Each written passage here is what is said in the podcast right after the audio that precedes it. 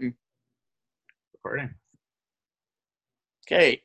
Live from quarantine from five different locations, it's the Ring Crew. Yay! All right. Yes, finally humans. Oh, Humans. my God. Yeah, lots No. of people. Although people, uh, from my vantage point, you all look like you're in cages. So uh, We are in cages. How did you not? You, you didn't know this already? Well, we are the Ring Crew. We haven't. We found a way back to you people because it's important that we need to discuss wrestling. You need Yes. to hear us discuss wrestling. And in case you didn't know, I'm Ira. I'm from Circling the Drain. With us, as usual, Larry Mormon from Talking More Wrestling. What's going on, everyone? So happy to be back. Ready to finally talk WrestleMania. Oh, wait, no, that was the last topic. we missed that right. one. But we're ready to go. Uh, we've got Steve Rabinowitz, better known as Pickles from our show, but also from On the Sports Lines. And everything else. By the way, we could talk WrestleMania 37, since that's probably closer to now than WrestleMania 36 actually is. It is. Hmm, Just about. one show at a time. From Circling the Drain, my cohort, Mr. Sean Radford. Hey, what's up, guys? Coming through, talking about some wrestling, wearing an old ass TNA t-shirt, talking about the WWE mostly. But uh, yeah, we're gonna have a really good time, and it's gonna be funny and chaotic because everything gets funny and chaotic when you start talking wrestling. But uh, yes, uh, diagonally across, we have the other Sean that's on the show. The law is being laid down by the one and only Sean Law. What's going on? What's going on? Can you see it signed? I see. I, yes. Yep, yes. yep. I see slight signature. Nice, Ah. nice. Ah. I should have worn my mask. Yeah, right. oh, I remember from last time. you Yep, it in the yep. Well, ladies and gentlemen, this time we're going to discuss the 33rd edition of SummerSlam, which took place on Sunday, August 23rd, from Orlando's Amway Center, which of course is now called the Thunderdome. Oh, Yes. Who runs Bartertown? It kind of looks like the Thunderdome right now, uh, you know, just a bunch of boxes and Five men enter, one man leaves. I see no KK members, no Chris Benoit's, and no one masturbating. I don't believe you. oh, you left out down uh, Fire Velveteen Dream. Yep, Oh, yes. Yeah, yep. Well, apparently there were two people banging on Raw as well. really? Yeah. Oh, man, yeah, I missed I that didn't, one. I, didn't I mean, that's why I article. didn't watched. to- I didn't get to slow play through all the Thunderdome clips, but yeah, apparently uh, two people were naked as Jaybird showing their love. Oh, man. Well, if you tell me what match, I'll go back on the DVR. So, uh, and I'll be in the Thunderdome for payback. So if you need me to Oh, promote anything, yeah. you know, my fee is reasonable, and uh, we'll talk afterwards. Okay, yeah, we got to get our our uh, logo in the back of you somehow. uh, but does anybody else feel uh, do what I do when you're watching the Thunderdome now? Sometimes you're not watching the match; you are looking behind them at all the screens to see what you can spot. Um, initially, yes, there were points during SummerSlam where uh, the match was kind of meh. So you know, you just started focusing, and you're like, "Oh, it's Hogan! Hey, look at Macho Man! What the hell is that red and black dude right there with the dark screen behind him?" Mm-hmm. so you just kind of did kind of focal point on it, but like with the bigger matches when they did pick up, I kind of just felt that it added a cool ambiance to it, and it just didn't feel like we were wrestling in somebody's basement. Well, But, it gives it that splash of color that you're used to seeing in the background of like it. It it doesn't look like an audience. It looks like a literal video game match where it's just like it's just kind of that static movement in the mm-hmm. background of just like oh, there's just some colors and shapes moving that makes it look like an audience. and, I, and I think you don't get what you saw in the performance center for four plus months when you go to the Thunderdome and actually feels like it's a real arena because it's in a real arena. And even though you still have the video wall fans, you get somewhat of an upgrade from what you've seen over the past four months. And I think the WWE goes away from a state of uh, we're ashamed to put this stuff in here to okay, we can actually start building storylines now. So I think it helps every single cause.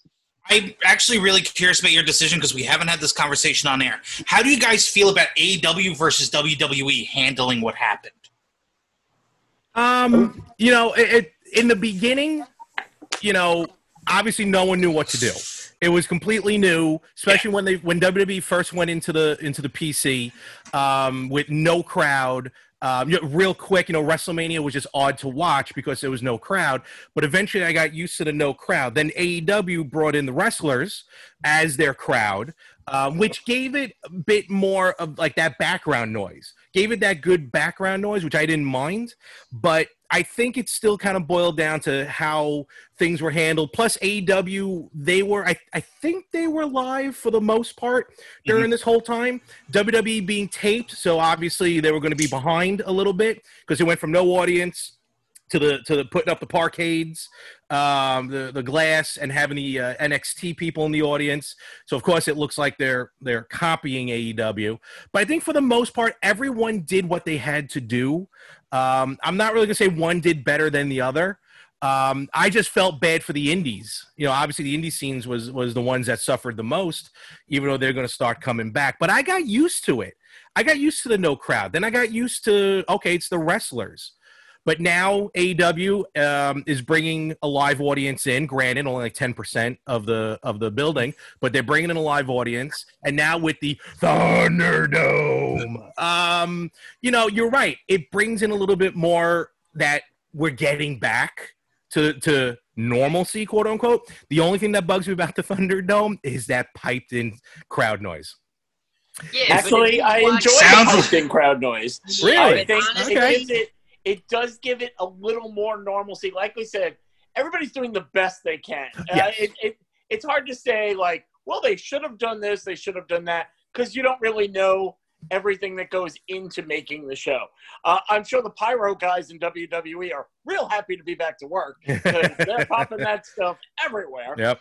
Um, I enjoyed do seeing instead of uh, it, it did look like an indie show for a while when they were at the performance center. Oh yeah. It's like here they are, they come out and they're in the ring, and there's nothing to be done around it. It's good. It's better, but it's not great. But I think it will get there eventually. I think just real quick to, s- uh, Sean. I know I'm sorry, it's, uh, there was a delay, but um, you know, just to talk about, I hate, you know, trust me, and everyone know we all love wrestling. That's why we're doing this. But I gotta say, not having a live crowd with their chance that sometimes takes away from the match or or booing a match for no reason. I liked. Like, if there was a live crowd, Tamina would not have gotten a women's championship match at Money in the Bank because they would have booed her out of the ring. And I think she deserved that shot. So, in a way, you know, it, it's kind of me kind of biting the hand that feeds me. I'm like, I kind of like not having a real crowd. Cause, real quick, because I was watching the first Universal Championship match from SummerSlam a few years ago, Rollins and Balor. Yeah. And I, I was there and I forgot for half the match people were booing the brand new belt. They weren't even paying attention to the to the match. So Yeah, but the problem is, I think with no live crowd is you don't get like the moments that you want to get, like Drew McIntyre winning the crowd in front of an empty performance center. It didn't ruin him. I think he did a good job trying to build, but you don't have that special WrestleMania type moment. Edge wrestled his first match in front of an empty crowd. So that kind of ruined the moment a little bit. At least he got to debut in front of a live crowd at the Rumble. I think seeing these moments of shock, especially what you're going to see now in the Thunderdome, and we'll obviously talk about some of the shocking moments we've mm-hmm. just seen, they feel a little, I want to say hollow. They feel a little hollow, and there's something more that you can see with it. And it it's not going to ruin Drew McIntyre's career that he won in front of an empty crowd, but you're definitely going to look and say, when we get through everything, whether it be two years from now or one year from now, or when we look back at history, to be like, Drew McIntyre won the title at WrestleMania. Yeah, but it was the Center. Yeah, but it was the COVID year. So Straight up, Drew's Drew's title run was written and set in stone before this whole shit happened. Sure. So he would have done all of these clean wins and everything like that, whether it was in front of a crowd or not. The sheer fact that he's taking the ball and he's running with it and he's doing every single thing that he did on the indie scene that established him from some whack ass third member of the three man band to being this six foot tall, you know, six foot something tall monster of a man. He even said it. He goes, I'm not the top of the mountain, I am the mountain. This dude has taken just just done everything he possibly can to prove what he knew he was able to do, and he's running with it, and he's been winning like the big ones too. And whether it's in front of a crowd or not, it's still there. It's still recorded. It's still something that we'll be able to watch for years. And this run, again, in front of people or not, I think is stronger than half the than half the heavyweight champions in the last ten years. Like, you know, okay, you know, so you get every member of the Shield catching the title. Yeah, they did all right. I love Ambrose. You know, he ran with it. Roman did his thing. Rollins is whatever. Um, but really, everything that Drew is saying and doing, and even calling Randy Orton or on Randy Orton out on his BS from stuff he did from years and years ago. RK, He's oh, oh. taking it in stride and really doing something important right now. Like, you know, on top of us not being able to see it live and being like, you know, it just being like a theatrical piece almost at this point. This really is a historical title run that Okay. not as many of us are seeing, which is really kind of sad. But he's, I, I still think he's doing what he's doing as best as he possibly can. Well, let's let's get into all this, and we'll get to the uh, Orton McIntyre match. But let's start off. We'll do the card in order of appearance. Started off with the pre-show, which was uh, Apollo Crews, the champion, taking on MVP with the Hurt Business banned from ringside for the Intercontinental title. Larry, what do you think? Um, I, I enjoyed the match. You know, it was a good kickoff match. Um, I, first of all, I like the redesigned U.S. title um, very much. I, I mean, I like the original one, but this new design is good. Uh, I'm happy to see MVP being used. I was kind of thought maybe they would just move him to a managerial role, but he's in there. But he's kind of like a wrestler manager, so like you don't expect him to win. But Apollo Crews and MVP, they can go, and I like Apollo Crews. Always have, always will. So I enjoyed. it. I think it was a good kickoff, good way to start the evening. Sean Law, what do you got? Uh, well, we had to watch the pre-show. I thought we were just talking about the match. no. Um, so yeah, I'm just gonna pass on that. I didn't get an opportunity to watch the pre-show, but that being said, Apollo Crews is the shit. Okay, uh, Sean Radford. Yeah, I didn't see that match either. Uh, I was I was uh, traveling to my friend's house. uh, Slam, so yeah, Homework, pretty sure guys. didn't happen. Homework. I was busy That's the waiting. Network. Homework. I was waiting on the drive-through line at Taco Bell to be honest while that match was going down. So you know it was a long line. I, you know, Right? You gotta catch the important things. From like 7 p.m. on, Taco Bell, forget about it. You got to pre-order. wham. I'm just gonna go ahead and point to WWE shows are too fucking long. Well, yeah. well, yeah. not Well, this they one. seem- three They seem to have changed the time. But Now if, it's only if, if we include the pre-show, it's what five hours? no, No. SummerSlam was under three hours. SummerSlam Yeah. was only From yeah, front to back? SummerSlam was two like about two hours and forty five minutes because that shit started at seven o'clock. Yeah, but what's the ended at about pre-show? Is it Pre-show was like a half hour. really? Yeah, pre-show's not- Yeah, Pre-show's wasn't an like hour. Oh, Pre-show's I an was hour. expecting a two-hour like like pre-show. No, They would've. Which way you still, but it looks like they're changing their schedule as far as everything's going too because of the si- situation. I have no fucking excuse. I honestly, I just passed the pre-show because I'm like, well, this is probably two hours of just fluff I don't need to watch. Moving on to the what is pro. I haven't been watching wrestling, so I came back for SummerSlam. I watched WrestleMania and it killed me. And so when you guys were like, "Hey, come back for SummerSlam," I was like, "Fuck it, yeah, I'll watch it." And I, th- I just quick, I thought the show was great, but like, yeah, I haven't been keeping up. Okay, well, yeah, I can't pickle. wait for. Um, uh, uh, never mind. Go ahead. I thought the match was good for what it was, which was a seven to eight minute, I would say sprint. I think their match on Raw that they had initially was a bit better. Uh, I think these are two amazing stories, by the way, that are two of the only real development stories in that WrestleMania to SummerSlam time. Look at Apollo, who was almost nowhere on the map, and then he goes to be U.S. champion. I think I would rather have Apollo in the Shelton Benjamin role in the Hurt business. I think it could really let, add a new layer to his character, but whatever, not a big deal. I think Apollo's more comfortable as a face. I think I love the Hurt business. I love the Hurt business. I'm hoping we are going to see more of them in a main event type role. I can see them being in the main event each week, going up against the big face at the time, whether it be Drew McIntyre, whether it be Edge when he finally comes back. I think the Hurt Business. I know it's based off of what Lashley and MVP were doing in TNA, Yeah, but I him. think they're doing a really good job, and it's a real different stable from what we've seen over the past five years in the WWE, and I really hope it continues. It's one of the best parts of Raw for me every week. Bradford. Yeah, um, uh, the uh, the TNA version. It was called the BDC, the Beatdown Clan. It was um, MVP, uh, Bobby Lashley, Kenny King, Low Ki was um, part of it at Loki times. for a hot second until uh, you know, and then Drew showed up in TNA and hit him with a pipe and almost cut his ear off. Uh, if you look up that video, he's literally splicing blood because Drew cut him from ear to ear, and he had you get go. like 12, 13 stitches putting it back on. But uh, yeah, it was uh, it was a cool run. But much like you know TNA, it's a it's a match in a bucket of water. It's like, hey, this is great, Psh, done, and it's over. But you know, so Wow. I mean, it was it was a cool idea, and I like how they took that idea, or even I would say so much as he took that idea and kind of said, hey, I tried this here, it sort of worked, but didn't get the steam. Can we go this way? And you know, starts his own faction of heels. Like I would love to see them add a few more members. You know, get rid of one, will. bring back two, add a tag team, something like that. You know, like turn it into really something, and just you know focus on it.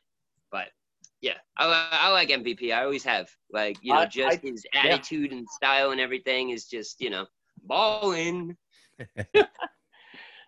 since they don't have uh, their entire roster of superstars out there, the fact is that they are trying new things. Like uh, like Steve said, now Apollo actually gets a run. They said, "Let's see what you can do." They put the Hurt Business together. They gave this to MVP, and he has run with it. I think they have so many avenues they could do. Uh, As Sean said, I'm pretty sure that they are going to add members. Uh, you could see them and we'll talk about it later in Shane McMahon's uh, after party there of uh, Raw Underground. Raw Underground. Um, they're dominating there, so they have a lot to do, and they are really running with it. So, I and again, and I'm going to say this about a couple other people. They, I believe, have transcended to where they don't need a title to be important. To be a Oh, main yeah. event star, you don't always need the title. Oh, and I think that group is good, and you can put them in and out of the title uh, card, and it will work either way. So I think that was good. Now, hopefully, everybody has seen the other matches, so we can go. mean the actual with Yes. line of Taco Bell long. It was, was- really long. I'm, I'm, I'm gonna be honest. Like I was there for a long time, so I don't know how good I'm gonna. No, I saw the actual pay per view. Hope that crunchy burrito was good. I was not. I was not privy to, but you know, That line was about three and a half matches long. Listen, if you think I'm about, just If- about, yeah. anyone in the world thinks I'm missing Bayley versus Asuka, they're out of their fucking mind. okay. Well, since he just brought it up, we had Bayley as the champion, taking uh, taking on Asuka for the SmackDown Women's title. Uh, with, of course, you know the Golden Role models were there, so Sasha was right by her side, and uh, Sean Law. Why don't you tell us then? Since you Oh, it's so the best match about ever. Period. Done. It's the best. Go back and watch it on the network over and over and over and over again. Right, right. Yeah, because Yeah. So Bayley's the best, Asuka's the best. So like, it's it, it was great. I mean, what more can you say about it? It opened with like, it it felt like a real fight. It's one of those things that I love about wrestling, where it's like the reason why I love Shayna Baszler and Asuka and of the wrestlers that I like is like I go, oh shit, this looks dangerous. Oh shit, this is exciting. Uh, you know, that's the you, you get that tingle of like. It's it's like a daredevil fucking. It's like watching uh, Evil Knievel do something crazy. You're like, oh fuck, what's about to happen? And Asuka versus Bayley was that. And even though it was like it opened with like an armbar, if I remember correctly, it it still felt like oh shit, what's gonna happen? And they were constantly going back to things and building, and it told a really great story, and it built on into the Sasha match, and things were brought back. And I think it was just fucking genius. It was pure genius, simple. Period. Dot. I'm done. Hey, Larry, uh, what did you think? Obviously, they knew that they were going to get Sasha involved. How did you think that that they worked that? Was it correct? Uh, yeah, I think the whole thing worked out well. You had like two stories going on at once. Obviously, you have Asuka, who was vying for both the SmackDown and Raw titles. So you knew no matter what, you were getting Sasha and uh, Asuka later on. Almost had like that WrestleMania 10 feel, where uh, no matter what happened, Brett was still taking on Yokozuna at the end for the title. Um, and then you have this other storyline of the Golden Role Models and where that's going. Um, you know, Bayley always throwing Sasha into matches. Sasha starting to throw Bayley into matches. So that rift between the two of them, and knowing that Asuka had one more match coming up, you know, Sasha would want the match to go longer to soften up Asuka for later. Um, obviously, Bayley would want uh, Sasha to, to help her to retain the title. Uh, yes, I thought, much like uh, Sean said, I thought the match was solid. I think it was a great match to start off with. Um, Mm-hmm. You figured it was going to happen because they needed Asuka to give her some time, you know, to rest up for Sasha. But, uh, you know, this heel Bayley since last year has been phenomenal.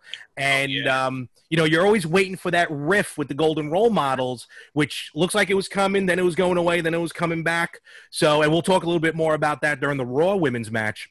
But I thought this match was solid. Um, Bayley hung with Asuka, which was great. And Asuka, like Sean said, Asuka, even though her her winning streak is long gone, I still think she's dominant in the ring, and um, you know, really not much can go up against her. Okay, Steve. Uh, so first of all, if you had told me a year ago what role Bayley you would remember Bayley as, I think you would just not never think that Bayley would be such a good heel, and she is. And I think Yes. again, one thing that I'm going to mention a lot is she's having fun with the role because her and Sasha love being. I'll say this right now, bitches, which is essentially what their role is. They're really good, and they really just kick your ass.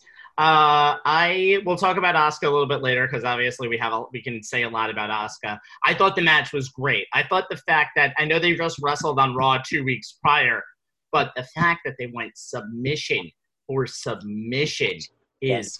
really really awesome. And if you've seen the Bayley Asuka matches of past, uh, and uh, specifically I'm talking about Takeover 2006. Yeah. Um, you'll know that it's a little bit. Jeez, you'll know that it's a little bit different. Um, a little over four years later from what you've seen back then, both have grown so much as wrestlers that they really put on a really good storyline and they really put on a really good match to start it off. I wish it could have gone longer. I understand why they didn't go longer, but to me, it's the best non-main event match of the night. Hell yes. Radford, uh, do you want to give us a review of the match, or how was your burrito? Sure, sure. Yeah, you know, uh, two sides to every fence. Match was all right. okay. Yeah, it was it, it was cool. It, it was decent. I'm not the biggest fan of Bayley. I'm really not. Boo! Boo this Hey, hey, man. Whatever. All right, I'm gonna I- I'm gonna I'm gonna add to that fury. She feels like a Make a Wish kid that wanted to be a wrestler, got over her disease and became one. So very good for her. Awesome, awesome. Um, Asuka is a big old badass. Every match I've ever seen her have was awesome, and uh, you know led to it. Um, I'll get a little bit more into it with the next match, but uh, yeah, very yeah, yeah, okay. You know, I've seen I've seen some women's matches that are blow your doors off, five stars, end all be all. You want to introduce somebody to wrestling, show them this match. That match was very okay. All right. Okay, fair enough. um, I agree with uh, with Steve. Uh, I love seeing submission for submission. I love seeing a technician go against a technician. You know what they're doing. They're amazing. As a matter of fact, uh, I'm going to bring this up later on when we discuss a match later on that really was just the opposite of this. Hmm. Uh, I I don't think Asuka can do anything wrong. Bayley's character turn, while a little annoying, yes, they're good at being bitches. She, uh, if I hear ding dong one more time, I may take a flight out there with a lead pipe and take her leg out. But other than that, And she's done her job. I mean, really, really with Bad Bayley writing. though, truth Yeah. be told, they had to get her away from those inflatable arm flailing tube men. It Yes. was way too long, too far gone. It was nice when she showed up, and it was fun, and it made it adventurous and shit. But eventually, it got really old really quick. and they just I I'm glad they heel turned her. I think she's a great heel. I like that Oh, whole yeah. you know light and dark side of the force and stuff that she's doing, and you know with the new haircut and everything like that. She is the Omega Karen. The ma- yeah, I mean the match itself was uh, was uh, blase. I would s- I would say three stars at the most, but All right. you know each his own. I agree with that assessment, but I, I give it a three plus, not a three minus. You'd give it like eight stars if you could. Okay. Uh, yeah, also yes. Three to eight. Okay, there's a range. okay, moving on. We want the smoke for the Raw Tag Team Champions, the Street Profits, against Andrade and Garza, uh, with, of course, Zelina. I have been looking forward to this for a while. Tag team wrestling is is my favorite. Uh, I am so sad that FTR actually is somewhere else now, and uh, there are you Oh. know, and the Usos got hurt, and it's like they they built up this great tag division, and then they broke them apart. So it's nice to see. I like the Street Profits, and I like um, Andrade and Garza is the incarnation of Eddie Guerrero oh, absolutely. it's amazing to see. He's doing a great job. And I like Zelina there, and it's a nice little unit. I like the match. I I don't like the false ending. I don't like the fact that uh, Andrade had to run over and check on Zelina, and that's how the Street Profits win. I think these four wrestlers are better than that, and we could have had a, a clean finish. You know, instead of now we're just going to keep doing the same thing over and over. And are they going to break up Andrade and Garza and all the drama rather than some of the wrestling? So, Steve, what do you think? Okay, so start with the Street Profits. Uh, match, like I said, it was okay. Again, they didn't really give it enough time for it to be a good match. I think a little bit of the timing of these matches was off. Um, I think you could have. We'll we'll talk about it later on, where I could have cut a little bit of time. I think the Street Profits are awesome. I think they're a really good tag team. Uh, there's not much of a division to rule over, unfortunately.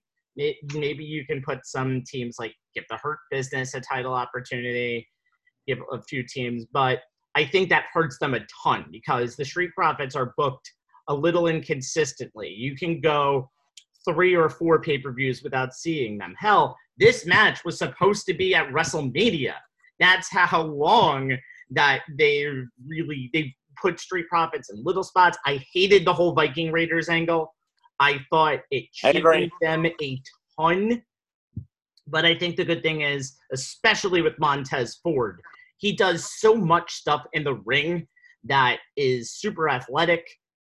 You he'll easily get back any ill will that has come towards his career or has come or towards his booking because you'd be like, holy shit, he could do that. He can go up there.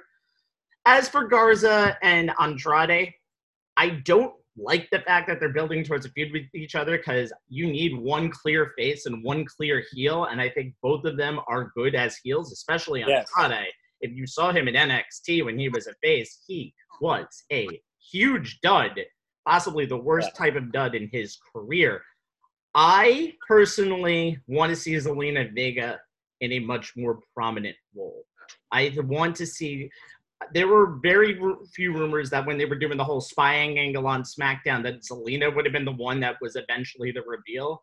I think Zelina is a great character. I think Zelina does amazing backstage work every week. I really think the best feud on Raw between women is the feud between Zelina Vega and Charly Caruso.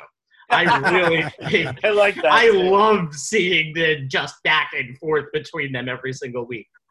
But again, the match was fine. It wasn't anything special. It wasn't Right. anything that you could say, look at this match when talking at the pay per view. Radford. Um, I kind I kind of agree as far as the timing with the match went. Um, it felt like what could have been a very very good match, but had the Vince McMahon seal of approval on the end of it. So it was just like, hey, you know, we could let you win and have a sick ass tag team match. You know what? No, we're gonna add to the storyline because hey, Raw's got to be important. Um, so uh, The Street Profits, I always knew by name. I had no idea who they were. I'd never seen them. I don't watch NXT. I don't stream. I don't have WWE Network, any of that stuff. So, you know, and Tuesdays I always forget. Now it's on Wednesdays. Whenever the hell it's on, I'm not watching. Anyway, sorry. I'm a terrible wrestling fan. Whatever. so, Andrade and Garza, on the other hand, now Garza is actually Hector Garza Jr. He came from Yeah. AAA. He's part of a Mexican wrestling dynasty, and the dude is one of the best high flyers in like his age grouping. Yeah. Andrade is pretty much the same thing, and I feel that WWE does not have as many Spanish high flyers as they're looking for to kind of grab that audience and everything, because there are a lot of you know people that just watch it specifically for that. So I think they may add, you know, continue this storyline and then wind up breaking them apart and having them feud for however long and having these ridiculous, maybe, you know, opening pre-show first match of the pay-per-view, you know, just high-flying matches. And they're really just going to push it that way. If they leave them as a tag team, I think they would be really good, but they have to get rid of the whole storyline of like Andrade and Zelina being all like, oh, she stubbed her toe. Let me stop this tag team match and see what's. Shut up. Like, that's just silly. Um, but all in all, like the match itself was pretty good. I think it could have been a little bit better if Vince would just keep his damn nose out of out of everybody else's business. But yeah, it was all right. Okay, Sean Law. Wait, I forgot my red solo cup, unfortunately. on it's the side of room best for goddamn theme song in all the WWE right now. anyway, um, no, I've seen uh, the Street Profits at an Evolution show, and they are the most fun I've seen. Um, next to uh, the guys in AEW, um, Private Private Party? Private Party. Thank you. So they're like weird clones of one another. Anyway, but that being said, Street Profits I know and love. Andrade and Garza I also know and love. So it's like this is gonna be great, and it was just okay. It was still a lot of fun, but there was nothing like blow my doors off. I was like, theme song, hey, oh, it's everybody I love. They all did a good job. Yeah, I'm happy. That's really about it. I was happy. Larry. But just, I'm sorry, just Oh, real sorry, quick. go. Sorry, it wasn't. Uh, it, it wasn't really booked as a SummerSlam match. It was more booked as a precursor to what's going to happen on Raw tomorrow, and that was just kind of my my feeling on all in all how they how they pushed it. So Yeah. uh, Vince McMahon, sit down and shut up. that's a whole that's a whole nother topic. No, Sean, I agree with you. As much as I love Vince McMahon, and you know, I will bow to the man if he's ever in my presence, but yeah, he's out of touch and he's still Without doing a lot of stuff. But again, that's that's for a whole nother podcast. Oh, absolutely. Um, for the match itself, I didn't mind it. You know, for me as a fan, especially recently, I don't know. I've kind of, you know, back in the day, I'm like, oh, this match sucks. But nowadays, I'm like, but they're actually in the ring and they're doing something I never tried doing. So it's hard for me to ever truly say something sucks. And I'm not, you know, I'm not saying none of you should say that. It- just me being me. With that being said, though, I think it's a good match. The match itself was fine yes, they got the storyline. You know, as much as Bayley and Sasha keep teasing about a breakup and they're together and their breakup, that's being done better than how um, Garza and um, Andrade are doing it. Zelina right now, uh, the fact that they're bringing back a manager role into the WWE, Right. and Zelina's really taking that is great. Um, if we, if I may dare say, one of the positive things from the pandemic and them having to go to the PC was because of their limited um, roster. It really brought Zelina because they were using Zelina Vega a lot on Raw, along with her crew, which I thought was great. Good for all of them. Um, it yes, WWE storyline ends up taking precedent over it. Um, so you know the match ends the way it ends. Typical WWE. I'm used to it. I've been watching it for 40 years. So, but for the match itself, from bell to bell, I didn't mind it. Not the best match I've ever seen. Not the best match of the night. Not the worst match of the night. But um, you know, it was good. I, I enjoyed it. It was fun, and um, you know, really not much else to say for me to say on that, other than um, no, never mind. I'm good. well, y- y- we've all brought this up already a couple of times, and we'll bring it up a few more times. Is uh, is the formula of best friends breaking up getting a little old? I mean, they're doing it. They're teasing it with Andrade and Garza.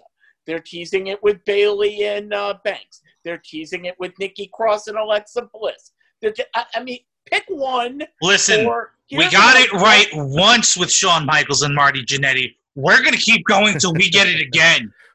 I don't care how many times it takes. I'm gonna go back older than that, Sean Hogan and Orndorff.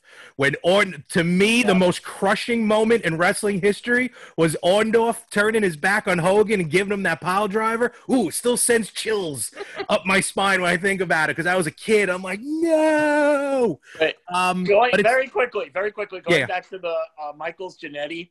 Um, I went to the Nassau Coliseum when they were going head to head against each other. They had finished their match. Jannetty, uh, Michaels had run out the building. It was a count out. Jannetty's chasing him. Okay, that's all right. There's another match, you know, going on, so everybody's attention is there. All of a sudden, some light catches my eye to the corner where there's a corridor. Somebody had opened up a door. And there's Jannetty and Michaels just drinking cups of coffee, like, hey, what's going on? You know? They're Don't- breaking kayfabe. What the hell? Don't. it's like, really? Kayfabe was ruined. that's the worst. Oh, I can Well- still vividly remember Gorilla Monsoon with that call. Oh, While we're talking about best friends who hate each other, let's move on to, to me, oh my, the most disappointing match of the night. Mandy Rose versus Sonya Deville, loser leaves town match. Now, we understood based on real life events why Sonya Deville is going to be taking time off. Uh, as they said, she's probably going to have to be in court for a while, and having a shaved head is not a good thing. I need it for So, work. Need it for work. It, it worked for Molly Holly. yeah. Well, uh, maybe if CM Punk walks uh, with her, and uh, you know, we can do that. Sure, why not? They could bill her as like an Ellen Ripley t- Alien 3 type character, and like she could come around with a bunch of like jailbirds and shit, and they all wearing the same, like, not orange, but like the greenish thing. Like, I didn't really like Alien 3, but if they want to build a character off of a chick because she has to shave her head, hey, well, the point is, she was willing to have her head shaved, but then she was taking time off, so they changed it to a loser leaves Well, what they should have done then was really gone the Molly Holly route and had a hair versus hair match, had her lose, and shave her head in the middle of SummerSlam. Wait, Sean, that No. that was the match. That was The the match was original hair versus hair, and then after what had happened Yeah, with but her still, it wasn't really kidnapping- booked. Yeah, but it was still booked stupid. It wasn't booked like a real hair versus Yeah, it hair was. match. Yeah, No, it was. No, it wasn't. It didn't play out right. Let's blame the guy breaking into the house. Way to go, pal, for stalking Sonya Deville. Well, Hey, like- man. Wait, wait, wait. Rabinowitz, what do you got? Well, that's one of the reasons why he broke in because he didn't want to see Sonya's head shaved on the pay per view. That's literally one of the main reasons why he did this. So, not only would Sonya look weird with a shaved head, it might go against her case if she was shaved bald. I that's Okay, It's- okay. it's Let, let's forget about all of that. Let's discuss the match for a second. Um, again, when you have a loser leaves town match, when you know this has been building up and building up and building up, and they finally are going to get in the ring for one final match, I expect you to really impress us. This should have been the match of the night. It was the spots were bad. Their conditioning was bad. Mandy's not even dressing hot anymore. Uh, I mean, Hey, it was just a bad match, Larry. Do you agree with me or not? Look, I, like I know I just said there's really no bad match, but yeah, this one of the night wasn't the most exciting one. I'm going to put that positive spin on it. Wasn't the most once exciting has one. there Ever been a bad match? This match sucked. Whoa, what? It did. Um. All right. y- y- Yes. You know, Grant Mandy Rose not not sh- good wrestler. You know, she won it. Well, she didn't even win tough enough. Actually, she came in second place.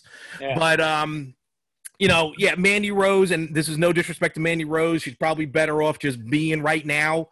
Just the the the eye candy Otis. of Otis and and maybe train in the background. Sonya has the MMA. Look, I'm not saying she's a Ronda Rousey, but she has an MMA background.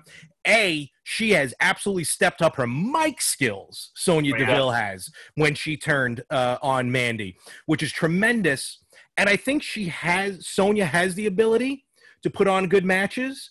Um, but yeah, these two together, you would think it would have been better because best friends you, in real life usually put on a better match Yes. because they're really comfortable with each other.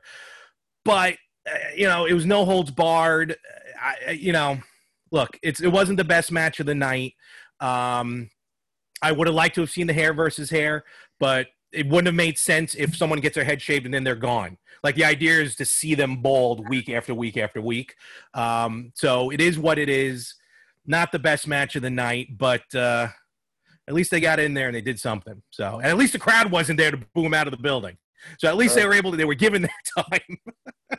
Sean I'm Wall, sure if you you look say? at those Thunderdome shots, you see all these people just going, There were a lot of blank. There, right. were, there were a lot of That's blank.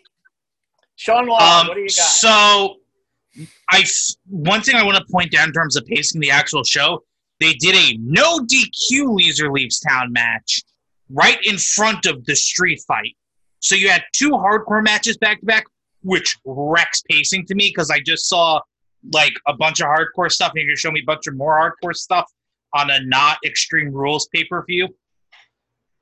It it that felt weird to me just in terms of the whole show.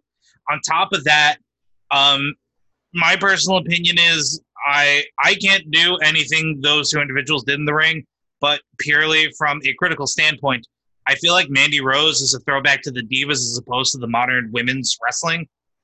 Fortunately. She she just doesn't feel at all up to par with the women of Asuka Bayley, Sasha, who we named at the top of the show, feel light years in front of her. Right, because for like two months when she first started, she was top of the food chain, and then they started hiring other competitors that were better than her, and she never really got any better. So it just kind of, she kind of just fell down as more and more people came up, and it just, you know, it's sad, but this does happen with a lot of people that they book. Like I think, I think Baron Corbin got like one of the worst like bookings oh, ever yeah. when he first started because they were like, he's a crazy badass oh wait a second we're about to add 25 people from nxt who have more talent in their pinky than this half balding idiot does and Yeah. he just his career got shut down real quick by the wyatt family because he was no longer this massive dominating force that could do everything because they could squash him with it with the heel of their boot and that was kind of that but like i kind of I think Corbin has survived that with like I think King Corbin was pretty good heel work. yeah. I think Corbin has been able to be solid on the mic, able to take a bump, able to work a match, even though he's not the best. I'd throw him in the category of burgeoning Miz, burgeoning Miz. Of listen, he's not the guy who's gonna carry the match, but put him in there with someone who can get something out of him, and you got some fucking magic going. And I Yeah. think the good thing about Corbin is, and I don't know if we're going to talk about payback or not on this uh, Sure, why not? little Yeah. thing, but Birdie at the three hour have a why not developing. Why not? Just add everything over here. If you have whatever, a it's developing. Saturday. we're just gonna podcast till eight o'clock tonight be all right Marathon. I got stuff to do. show. We are going to do a WrestleMania length podcast. We're all out. Two days. Wait, wait, wait, Wait. wait. Didn't I tell you this is just the pre-show podcast? Yeah, four hours, Uh, you know, four hours but- straight. All right, Back to So, Baron uh, Steve, do me a favor. Bring it back to Mandy Rose and Sonya. Yeah, totally. I Yeah. tried to bring it back to Mandy Rose, and everybody else was like, "Oh, but Baron Corbin, this and blah blah blah blah blah." I- Sorry, I changed the subject. Mandy Rose, All right. the pretty yeah, let me who let me get my Mandy Rose thoughts in here. And it's amazing how Ira, you mentioned the Marty Jannetty, Shawn Michaels kayfabe, bringing yourself right into that because of the kayfabe and how good friends they are. And you don't know, Mandy Rose was at Sonya Deville's place the night of the kidnapping. Uh first of all, Jim Cornette said they both should have been fired because of that. And Jim Cornette talking about someone out of touch needs to grow the fuck. Yeah, yeah. Corny Uh, is done. I. Remember, But remember when, remember when Jim Cornette said the Young Bucks couldn't draw a dime? Yeah, about that. yeah.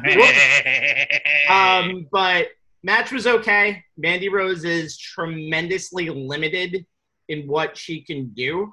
And I think Sonya, I want to see Sonya when she comes back, going up against some, going up against some of the big Shayna on the show. Like I want to see. I would love Shayna. to see her versus Shayna. Sean's right. I mean, we need to have you, you need to get her away from this when she comes back. I don't want to see a redo. She Yeah, they're needs not to going. get in the mix and see what she can do. I One- think.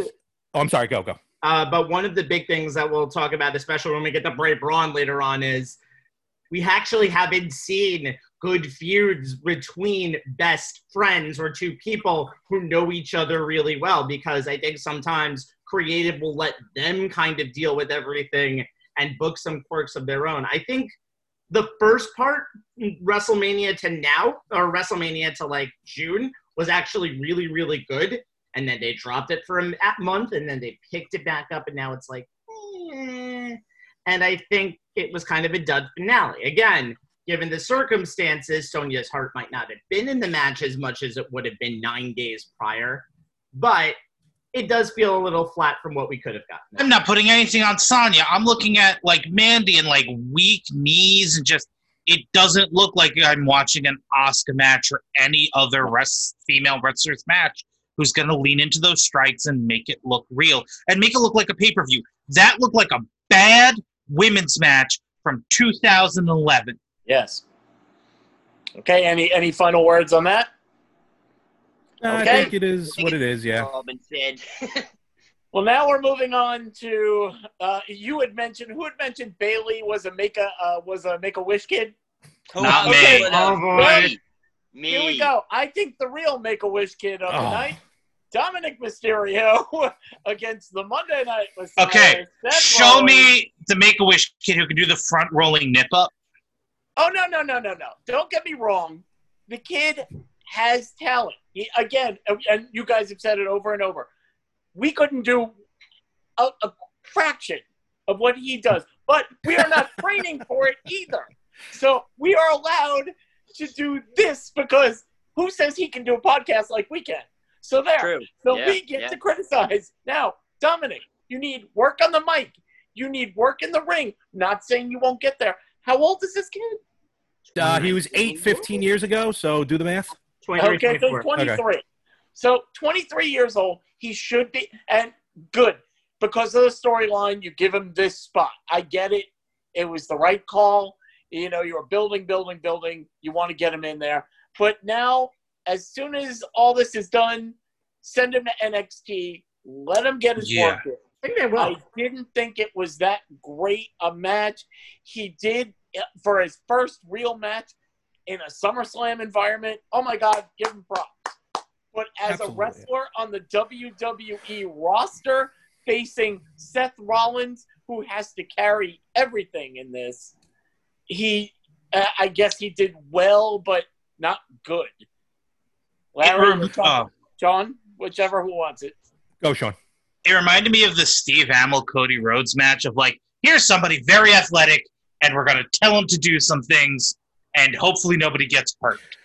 Well, you can you can actually you can compare it to the night before during Takeover 30, Adam Cole versus Pat McAfee, and oh, that Pat. was painful to watch. And No, Didn't even really? watch it. Great Yeah. match. That Oh, match was really good it. for what it's worth. No, in all, For I'm not just worth. saying that. Okay. Pat McAfee shocked a lot of people. Look, again, it's not a five star match. It, you know, it, LT and Bam Bam had its had its thing in in 2000 uh, 1995. You know what I mean? Like it was something different. Pat McAfee shocked a lot of people, but also Pat McAfee is a one off right now. Um, but with Dominic, JBL actually said it. Just because you're the son of a future Hall of Famer doesn't mean you're going to be a, a Hall of Famer. Now, this is Dominic's first match, not his first time on TV, you know, uh, but his first match. That I th- put him with Rollins because yes, Rollins can carry that match. Someone needed to carry that match Yes. with all of that being said, for his first match, which was a no DQ match, going up against a multi-time world champion, yes, Dominic made mistakes.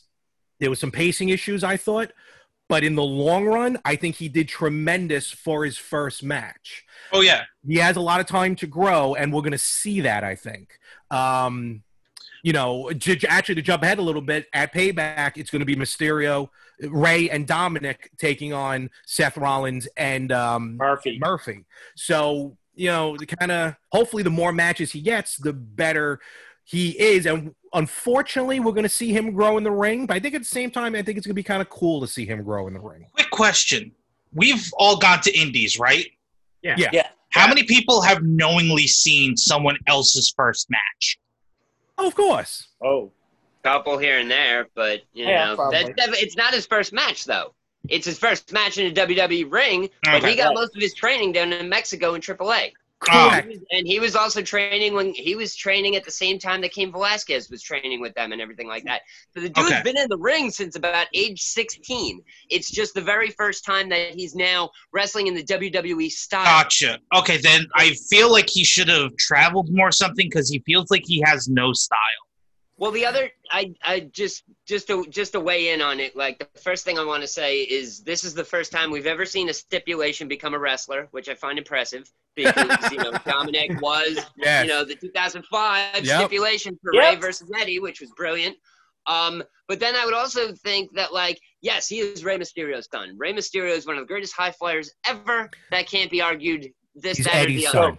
He's He Eddie's son. is Who's Not your Eddie's top- son, that man. Too. Not- That, that too. I mean, well, it, it it had yeah. I mean, you know, like you know, like Poppy like son. What are you gonna do? But um, I think I, I honestly think he does have talent, but he doesn't have his father's talent. He's not a high flyer. He can take an ass kicking. Now he can use that. that he got know. walloped with that cane six ways to 30. Sunday and kept going 30. and came back.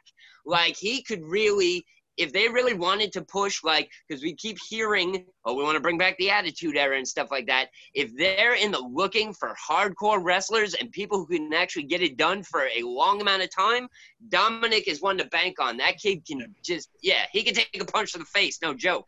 Larry. Um, two things just real quick. Uh, a, actually, I think Raw the last couple weeks has been TV 14, so they are starting to get away from PG. Right. Yeah, yeah. And- Because I keep seeing that popping up on the internet. How that can you go to an do that. Attitude Era when everybody out there is like, how can you do that? I mean, for anything. Trust me. Hashtag canceled. The Yeah. funny thing behind that is, though, is because of uh, the pandemic and the Thunderdome and everything like that, three quarters of their audience aren't even paying attention. So that means the regular people aren't paying attention. True. So they can start dropping f bombs in the middle of Raw, and nobody'd even say a word because we'd be like, "Ha ha, we just heard fuck." Nice. True.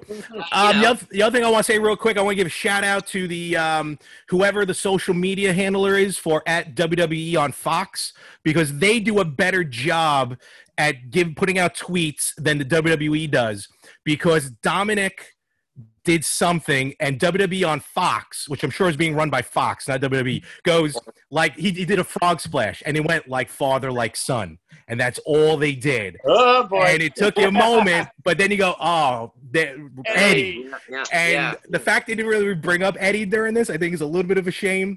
But it is what it is. Dominic, though, and then I'll let you go, uh, Sean, um, or see whoever is going to be next. Um, Dominic was trying to be like Rey, I think, too much during the match. Yeah.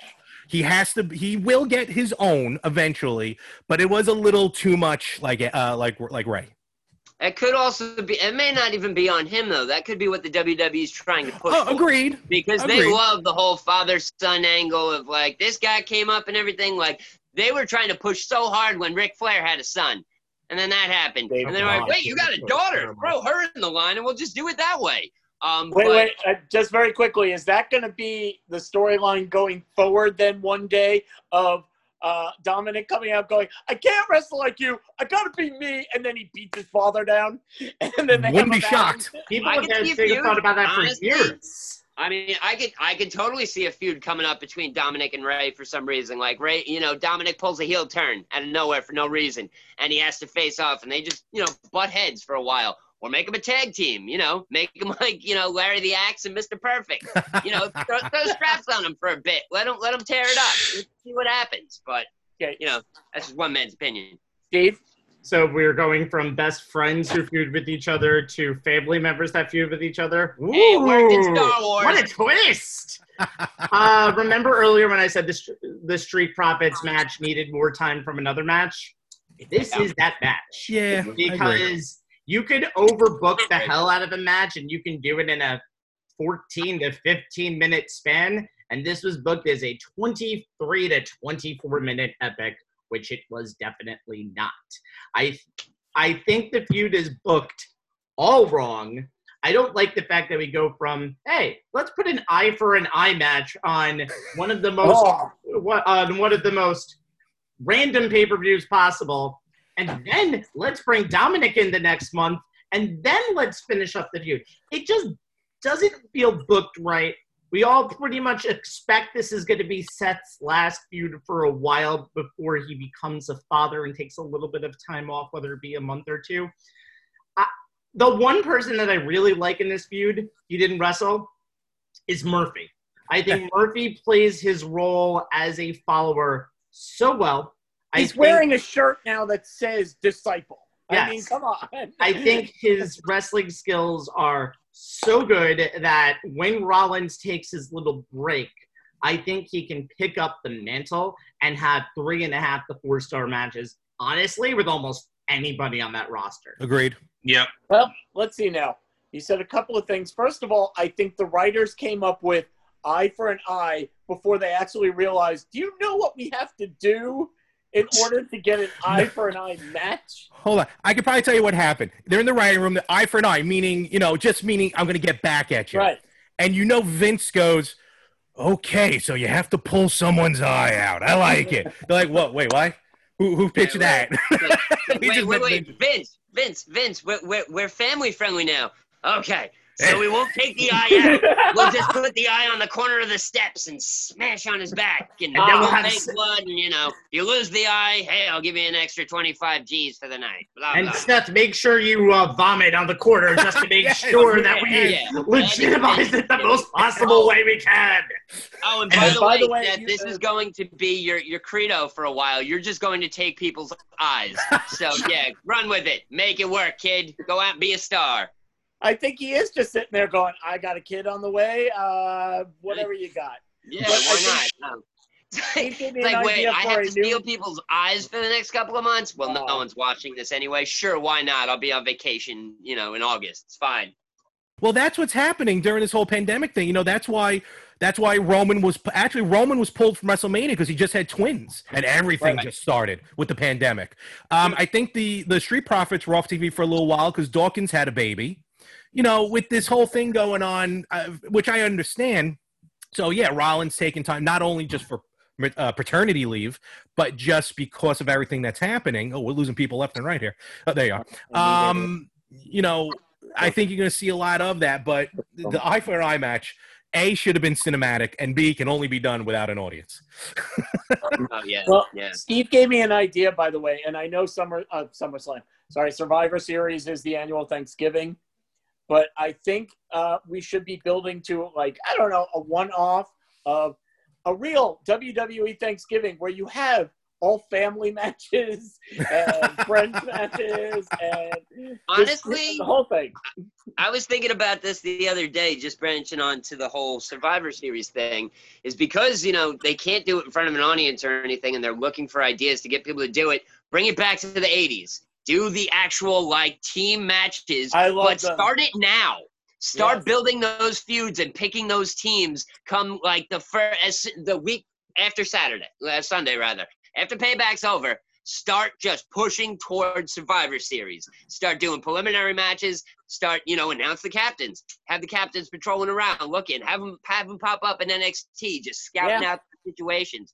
Build your teams, Yeah. and then on Thanksgiving night, Mm. because you know everybody's home and everybody can't do shit, play it.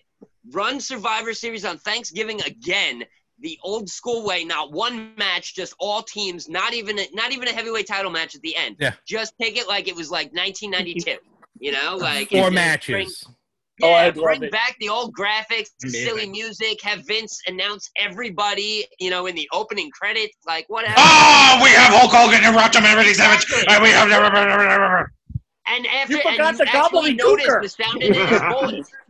You notice the sound in his voice, and after a while, he gets tired of saying them, and he's literally almost huffing behind it, and he's like, "And Jake the Snake Roberts, and Mister Perfect, Ah, Hulk Pat- Hogan. Pat, take over the rest of the list. yeah, that and also another thing I think they should do is right now because of like the limited capacity and stuff like that, and they would probably have to revert to smaller arenas. Let's bring back in your house, the original Yeah. in your house. Well, they just set, did for real NXT. small, and NXT like you know, NXT none, did. none of the big pyrotechnic Armageddons, everything like that. Like Yep. bring it back to basics, like you know, max capacity with a little house as the setup. Every once in a while, somebody goes into the flower bed or through the window or something like that. You got to do it small. Like bring it back to where it was cool.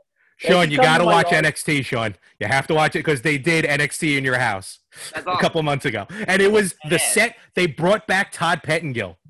That's amazing. Oh. That was actually, truth be told, the last time I saw Todd Pettengill, they had him host the uh, WWE In Your House set, which Yes. is like the, the first The Blu-ray DVD. set. Yeah. And like, yeah, his silly face pops up, and he was like starting to make he and he cracks all these wise jokes about how he got fired like right before the Attitude Era picks up. Oh, it's it's a brilliant set if you get a chance. Well, speaking of, let's get let's get back into the card, and we're gonna go for the for the Raw Women's title. It was the champion Sasha Banks taking on again Asuka. Nobody's an 84 Oscar. I was just gonna say Sean Law. You might as well lead off. Um, no, this is just the conclusion to my prior thought, which was I thought it was in terms of just putting together, you know, in terms of putting together a show. Hey, listen, hey, first match, we started the story. Uh, they finished the story, and it is setting up the overall the split and the feud, and I think it works well. And at the end of the day, it's also I love seeing Asuka with belts. It's really great to keep her strong. To me, she's the equivalency of female Undertaker. Yeah, she can take a loss and stay strong, but you should also keep her as a badass because right now she's the most intimidating female you have Shayna. besides Shayna. And that's the money match right there. That we're Oh my god, to it'd be so good. Oh, it'd be so good. Anyway, Coming. It's coming. Ken, Larry, what do you got? Um, yes, this match definitely was. You know, I think we talked about it earlier, where sometimes the match, like telling the story, is too much for the match. But in this point, the match, real like Sean said, the story had to be played out with the match. No disrespect to Asuka, but it was really more about Bayley and Sasha, uh, especially now at this point. You know, now you have stories going in. Sasha's never successfully defended the Raw Women's Championship. Oh for five. Um, you know, can Asuka finally, uh, you know, can she do it a second? You know, can she win this time after losing earlier? Uh, and then how basically it's almost like the Back to the Future situation where Back to the Future 1 and Back to the Future 3 are basically the exact same movie, but just different timelines. You know, here, everything that Sasha did during the Bayley match, Bayley was going to do in the Sasha match Right. with a little difference, especially leading up to the to near the ending of the match. Um, match itself was great. Um, I felt bad for Sasha when she lost because again, she's never successfully defended the title. Until in my head, I'm like, wait a minute, being a, a, a you know armchair booker here. So she loses. So five times now she's lost the title after her from her first defense. So maybe now, once they do the split, she takes the title from Bayley, and then Bayley's the first one she finally successfully defends against. Um, granted, long time coming, but Right. in Slow my head, I'm like, work. I'll take it. that's some Gator booking right there, boy. Yeah. so, um, but all in all, I thought the match was great, and it's leading up, and just how Bay, like how Sasha's upset, but Bayley's upset, but at the same time, kind of happy. It's great. It's just being pulled off, fantastic. Yeah. and good for Asuka. Radford. Um, personally, I don't like Sasha Banks at all. I think she's a piece of trash. But um, I He's think ratchet. the way that whole situation should have went down if they were looking to push um you know kind of either the rift between Sasha and Bayley as far as because they're tag champs as well aren't they Yes, they are. Yeah. So- Until next week. and that was kind of like you know brewing and everything and then she lost you know she uh what Bayley won and then Sasha lost um I think I think both of them should have lost And I think uh, Asuka should have had both straps, and I think that should have caused a rift between them that they were pissed off that neither of them helped each other out, losing their titles. That it kind of messed with their tag titles as well, which could have either led to a feud between them two, or could have just led them to be like, all right, well, we're no longer, you know, women's champions, but we're tag champions, so we got to get it together, and we have to, you know, get stronger as a tag as a tag team, and really build upon that. And it also would have been really cool for Asuka to walk in and be like, both titles, bitch, what? You know, like it would just, I think it would have been beneficial for all of them. Plus, they could have also kept that feud going between all three of them because they technically both have title shots Go again against Asuka. Now, whether they would be like she would have to defend them both in the same night again, or if it would have to be like, oh, I'll do one on Raw, one on SmackDown, or whatever, or I'll face both of you at this pay per view, and both titles are on the line. We'll see what happens, you know. But then it would just be dual strap, and that may not make sense. But yeah, you know, Well, first have of all, definitely a lot um, better. But I still hate, I still hate Sasha Banks. okay. Uh, they had announced that it would have been the Empress of all titles, Right. yeah. Really? As he I like that. so that was good. Uh, Sure. I thought, I actually before this happened, thought that they would book it the opposite way, which is Bayley would have lost, Sasha would have won, and Bayley's jealousy would eventually build up to where you know you have the breakdown. Um, that being said, what they did, I still like because we've seen you know the shows already. We've seen uh, Raw and SmackDown, uh, and it seems like as long as they're building the slow burn and they don't rush it, you can obviously see what's coming. Where they're going to lose the belts to Baszler and Nia, uh, and then uh, they'll tease later on. I'm hoping they can get this all the way to the Royal Rumble and get the whole thing done at a WrestleMania. I mean, I would really like a real, true slow burn and see this coming. But WWE pacing these days probably doesn't happen. Steve, what do you think? Slow burn. They were they were teasing this at WrestleMania when they were in that fatal five way match. So And then they take it away. And they, then take it away and they, they bring it back. Um, I thought the match was fine. I think, as you said, it was more about telling a story.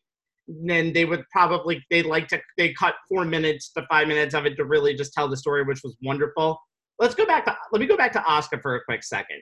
I am very happy that Asuka has kind of taken over the role of the man, literally, on Mhm. Raw, and they had that little passing the torch moment when uh, Becky gave Asuka the belt. I love that. However, I am a little annoyed that it took a crazy speaking in Japanese gimmick for Vince McMahon to finally realize what sh- they have in Asuka.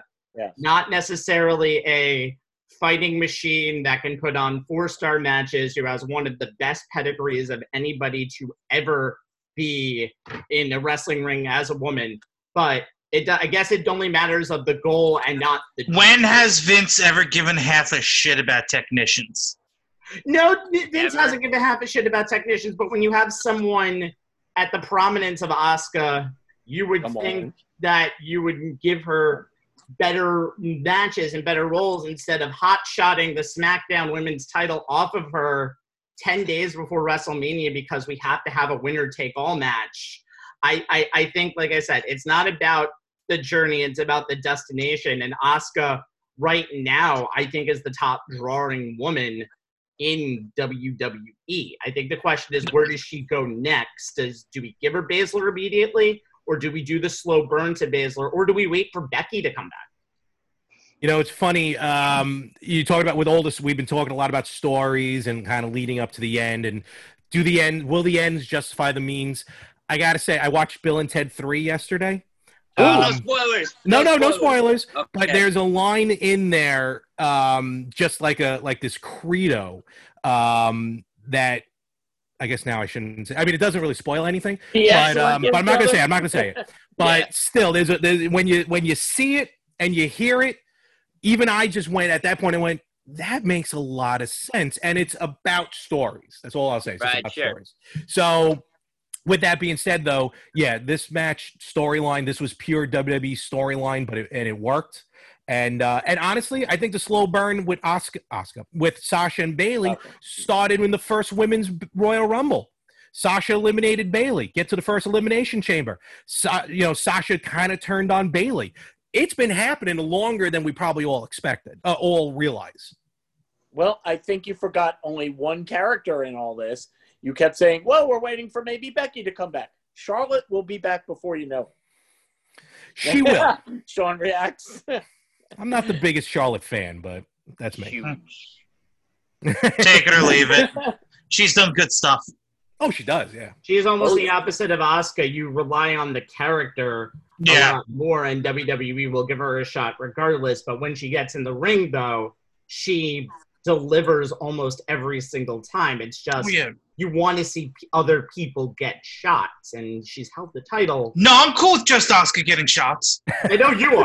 I think a lot of people are actually. But when you've held the title 10 times in not even four to five years of being Yeah. on the roster, Yeah, again, Sasha hasn't had a really successful title defense in that in that period of time. You're going to get a lot of backlash. It's almost seen Right. a backlash. Yeah. Well, But I mean, see. Uh, it's. I'm sorry. Go ahead. no, go. I was going to change it, so finish up. No, I was, I was just gonna say, you know, it's it's it's good when people have titles. It's great to have a title run and really defend it and do it everything like that. But when you've seen the same title run four, five, six times in a very short period of time, it gets boring. And it just so you know, there's there's different ways of there's different ways of doing it, but you know, sometimes they just focus on one person. It's like, all right, well, what are we going to do this month? Ah, let's give him the IC title. All right, well, I'll take that for a month and a half, two months. All right, what now? Ah, we'll make him a tag champ with uh, somebody. We'll see what happens. Just because they feel that they always have to have gold on this person. And after a while, the fans don't care anymore. And it just kind of takes away from the person and it really takes away from the title as well. Yeah. Well, speaking of, I would think Charlotte would be the female equivalent now of Randy Orton in Yes. terms of.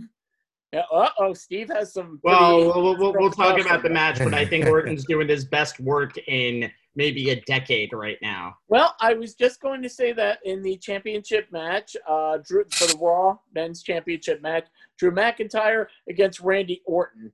Uh, Steve, go ahead, finish. match of the night by far. I think Drew, one thing that I haven't really seen in Drew's title reign is, well, the Rollins match was really good, but I never really thought that any of these people who were challenging Drew was going to win the belt. And regardless of what spoilers you saw on the internet or people saying Orton's going to win and we're building towards Orton Edge, I quit at WrestleMania 37. I think Orton for the first time, I think, in all of 2020 so far, has looked like he's given a shit. He looked like he actually wants to really put on good matches and wants to put on a good feud. He's been wrestling. He wrestled. He and Edge are really good friends, and they pretty much controlled most of the storylines that has been that has really been put out. And they put out, I think, two really, really good matches, regardless of what you think the WrestleMania match is. I think he also hates fans so much that he's happy to not I perform in front of probably them. that's probably a little bit of that. But I think Orton has, although you might think it's a little bit like his 2007 heel run where he really established the legend killer that he was. I think he's enough of a storyline dick, especially this year, that you can really make a case that Orton has been the most consistent wrestler on the roster during this whole pandemic time. And I I don't want to see him with the title, but if he wins the title and loses it at like Royal Rumble 2021, I'm okay with it. Hey, Larry. Uh, yes. Uh, first of all, match of the night. Uh, yeah, I think this was the best match of the night. Um, Drew McIntyre. Actually, I'm kind of piggy, uh, piggybacking on what Steven's been saying. You know, McIntyre's challengers, uh, Rollins. Um, you know, they- again, they just they threw what's his face in uh, during Extreme Rules. Ziggler. Uh, yeah, Ziggler, which Yeah. should have been champion, but that's a whole nother story. But yeah, Orton really is kind of like this first challenger to really challenge or uh, really challenge McIntyre. The lead up to it, all the punts to Edge, to Christian, to Ric Flair. Say what you want. They turn the lights off, turn the lights on. Of course, you're not going to actually kick Flair in the head, but still, the lead up to this tremendous. The two of them can, you know, technically speaking, can put on a match. and I love how the I'm not going to say the internet blew up, but the internet was complaining because it ended with a backslide. I thought it was tremendous that it ended with a backslide. I love that ending to the First match. match of the feud, of course, you want it to be a little fluky for Drew because you want to give Drew either his pure victory coming up later in the feud or Orton beats him fair and square. And that's why Orton thinks he deserves a rematch. It's perfect. It's a little book by numbers, but it's perfect. But As I you said, they they had been building up Orton crazy, and he, as you also has been said plenty of times, it looks like he cares again. And when he cares, he's one of the best heels out there. Um, it's they they booked this one perfectly. Build, build, build, build. Oh my God, he's unbeatable. And then boom, Drew got him in that one moment, like you said. So they're gonna Yeah. go back. Go ahead. No, no, no, no. Agreed. And you know, you look back in history, there are some tremendous world championship matches that have ended with a simple move like that. Yeah. And I don't, you know, I, I I wouldn't consider it fluky. I know what you're talking about, Steven, when you're saying that because it wasn't a big move, wasn't an RKO or the Claymore.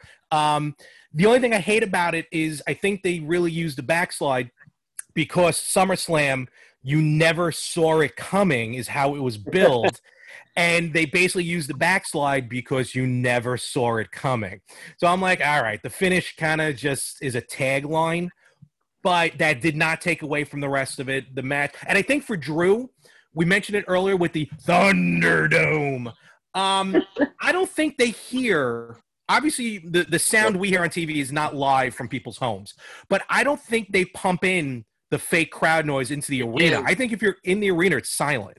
No, they do. Oh, No, do they they? don't. I thought I saw Yeah, as something I, was, otherwise. as I was saying, as I was saying earlier, right before we touched down, um, one a friend of a friend uh, works there and said that it's loud as hell in there. Okay.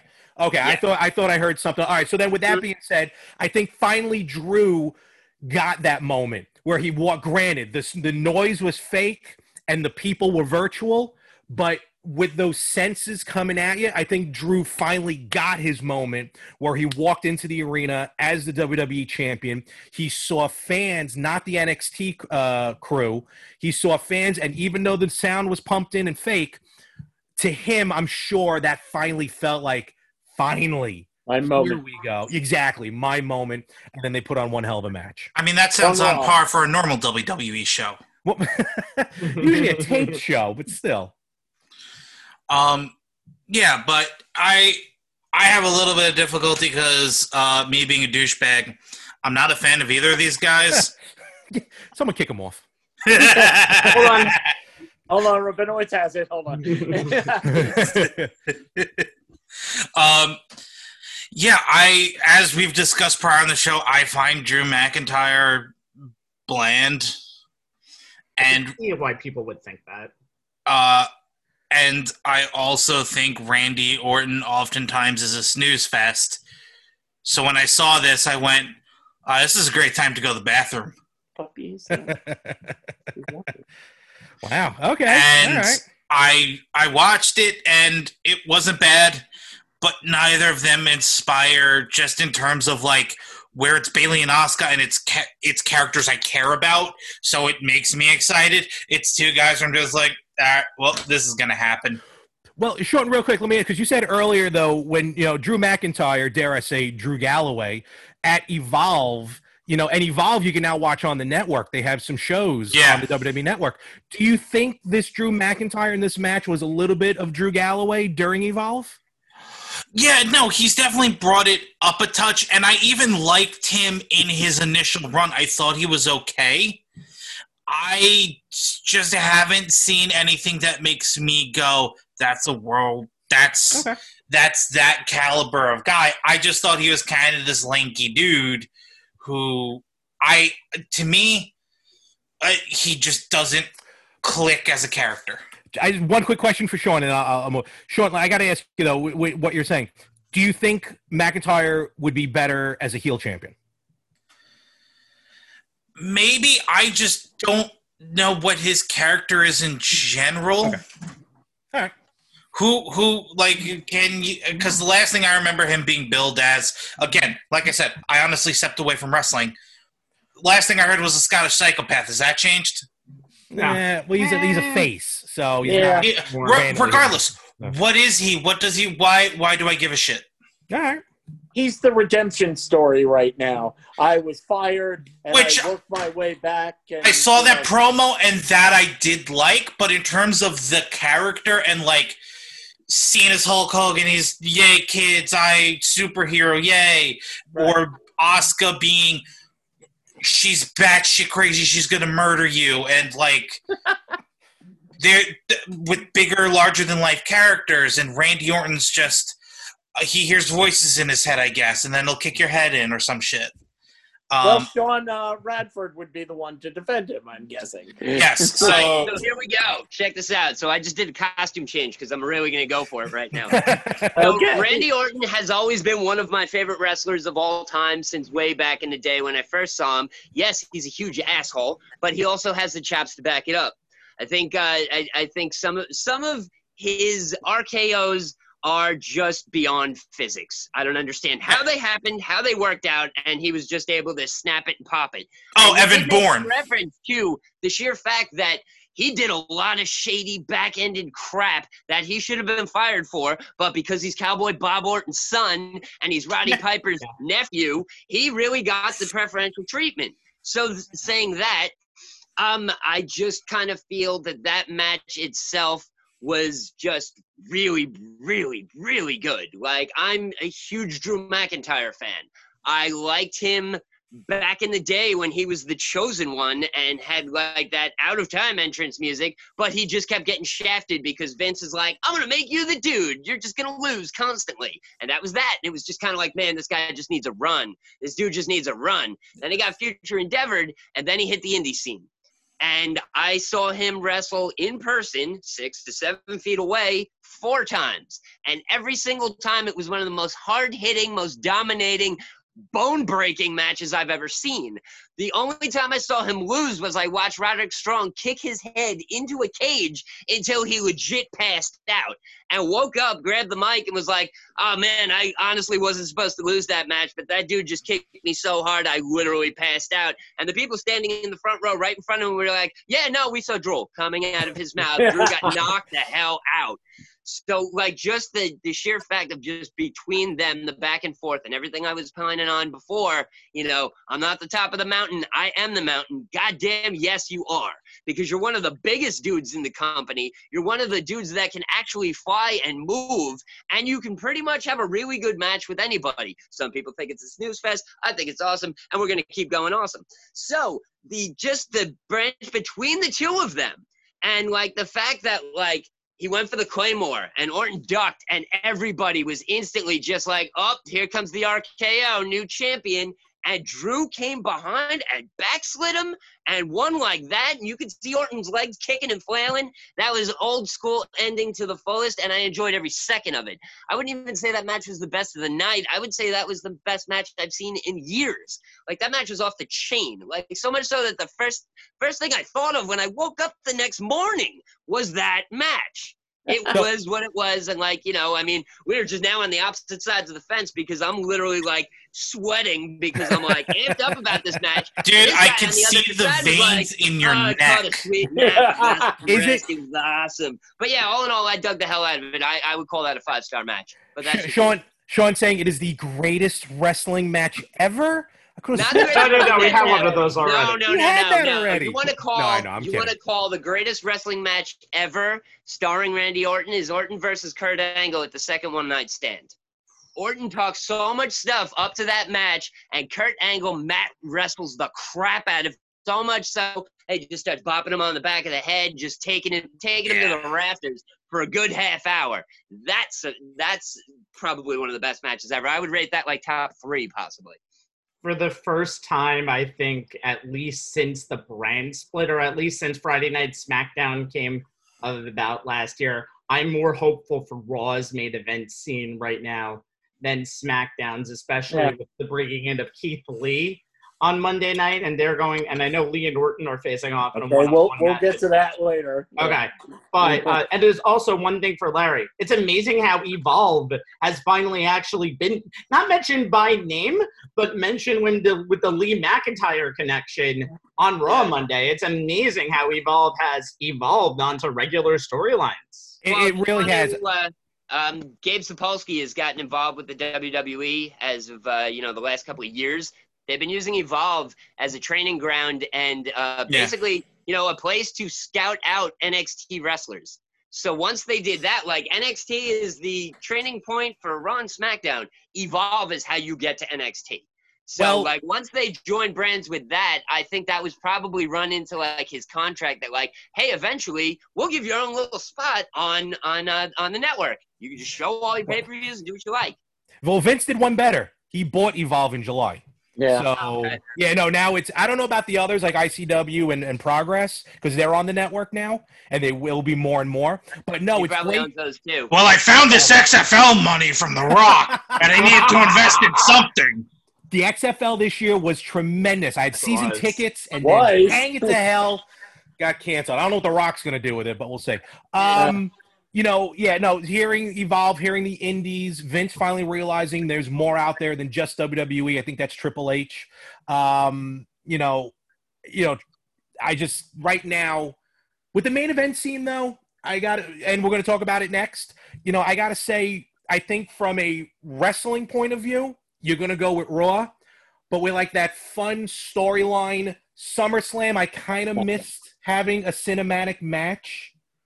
You kind of go with SmackDown, and I think they're two different entities, but in their own right, I think they're they're doing good. But after what we saw on Friday, I think the landscape is going to change. Oh yes. Hey, well, that leads us to the final match of the night for the SmackDown Championship, which brought in Championship Braun Strowman versus The Fiend Bray Wyatt. Uh, we'll talk about the ending later. So, uh, Radford, what did you think of that one? Uh, it was cool. Um, I mean, I've been, I've again, I've been out of the loop for so long because of just you know everything like work related and stuff. By the time I get home, usually I forget what day it is, so I never. And then catch Raw, I Taco never Bell put him in the bathroom for half that match. Yeah, exactly. so, um, you know, like, uh, I didn't even know Braun was champion. So when they announced Wow. this match as Wow. SummerSlam was going on, I was like, oh, that's cool. All right, sweet. Like, but the whole back and forth between them, I know, like, you know, they've had history because he was part of the Wyatt family at one point and this, that, Yeah. everything. But, um, I just I thought it was great. I've I've been I've been behind Braun Strowman since day one. And, Well, you Sean, know, hold on for just, one second. like, just very, I just want to give you a little background then, because uh, if you didn't know then that Braun was champion, the last pay per view, uh, the one before this, they did a cinematic match where it was uh, the Fiend versus Braun back at Oh the yes, swamp. yes. I didn't see it, but I heard all about it. Like you know, that's it, that's cool. It's it's just another way of being different while we're uh, sitting at home and sitting in very secluded areas because we can't be around each other. Like they could do a whole pay per view like that if they wanted to. I'd watch They it. could. Like you know, The- just you It know, wouldn't bother me. The matches Yeah. they've done cinematically have been great. Like the match at Mania between him and Cena. Like that whole. Thing. I thing. enjoyed that. I It was thought amazing. I loved every second of it. Like it was great. Like, you know, that's what wrestling is. It's supposed to be fun.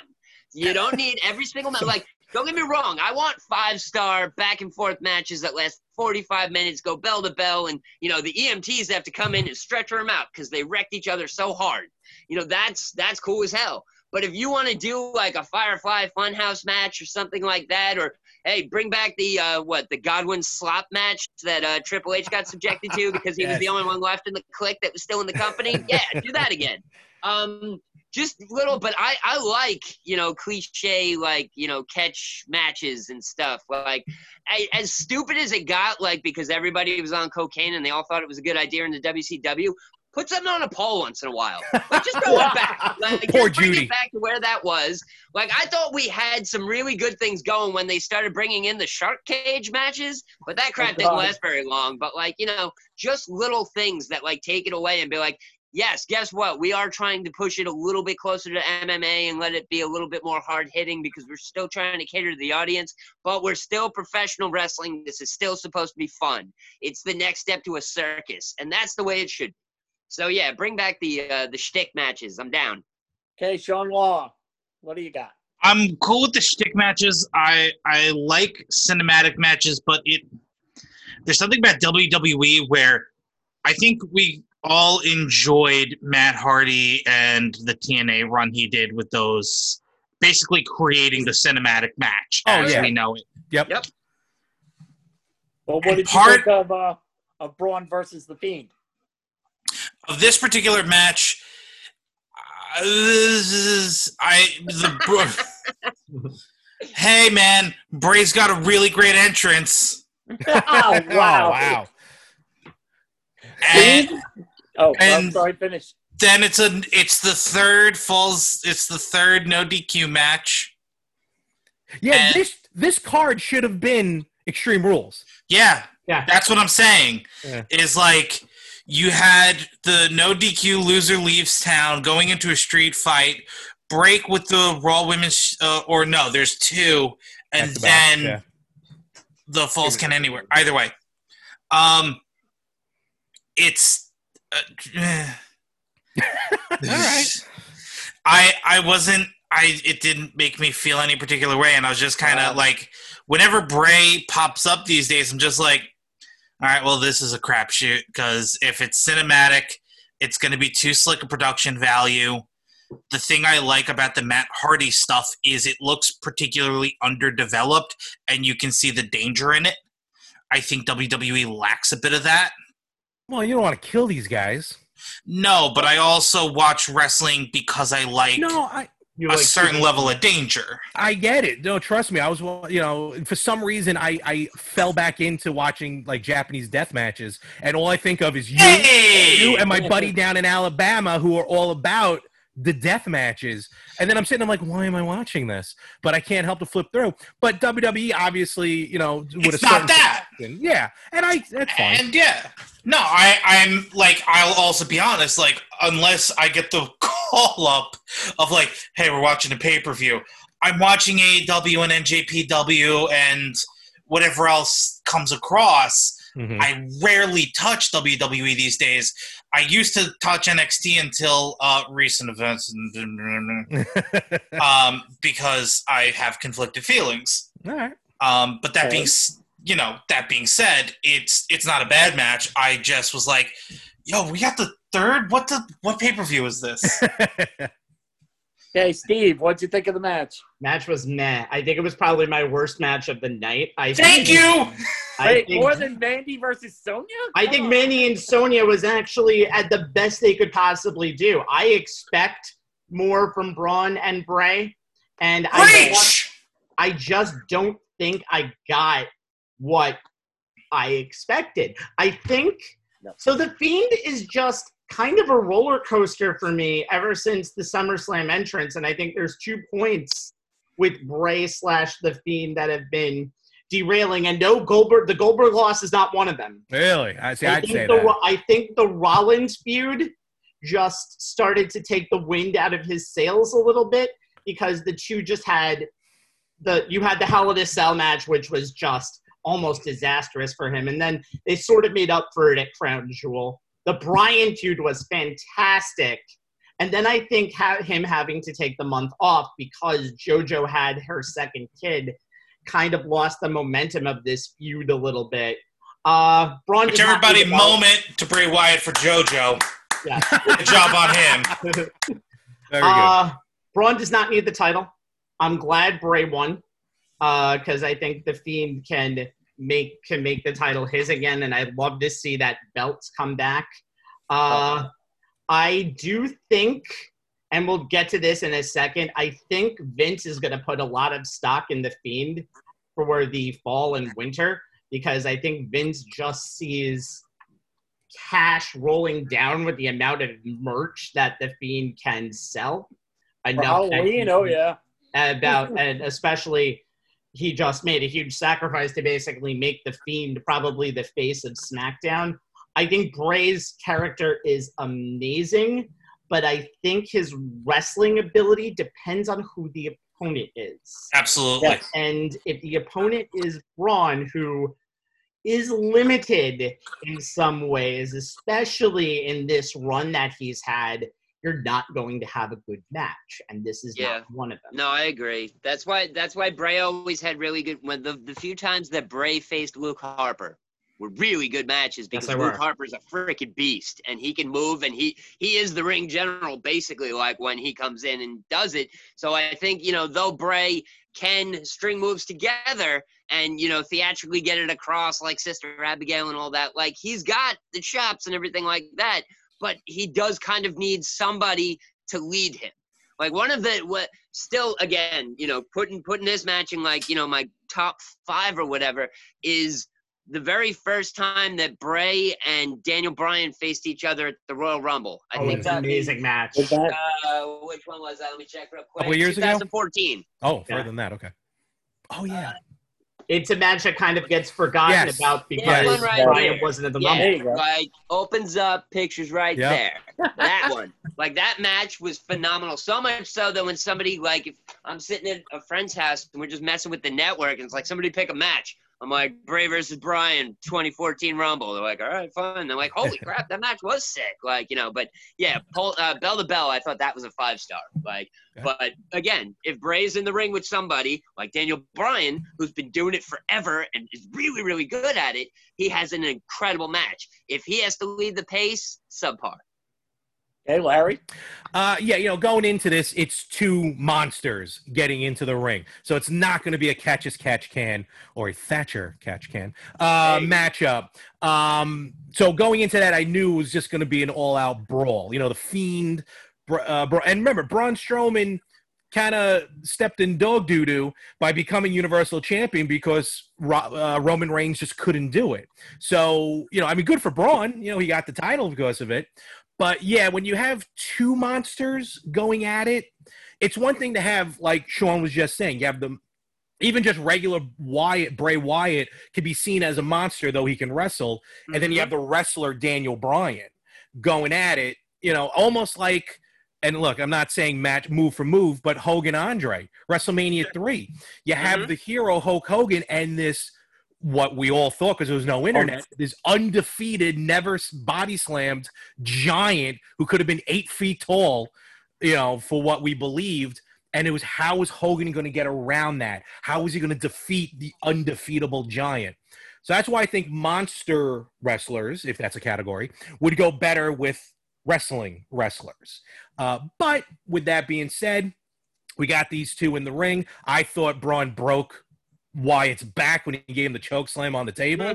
I mean, that was a vicious shot. I think that messed up actually the Fiend for a little bit of that match. I think he legitimately got hurt. Um, would you know, yeah. knocked him out for not knocked him out, but hurt him for a little bit. Um, but for what he it's took worth, the uh, he took the Randy Orton table. You know that one it- low table that never breaks. honestly, No matter Oh, how by good the our way, name if you don't want to tape, if you don't want a table to break, have Mandy Rose try to set it up for you. There you go. Yeah. It'll take a half an hour. that, that- No. timing, timing. Um, so bottom line, I enjoyed Guys the match. that table, wait more than she did. I enjoyed the match for what it's worth. It was just two monsters. I always get a kick when uh, you know when Braun broke out the razor. I'm like, oh, is he going to take an eye out? But um, you know, revealing the wood, I'm like, all right, very cool. You know, you don't Yeah. see it as often. Right. Um, so all in all, I enjoyed it. Um, before we get into the end end, um, I just want to say just this real quick. I'm just going to leave it at this. Um, Sean Law. Uh, side note.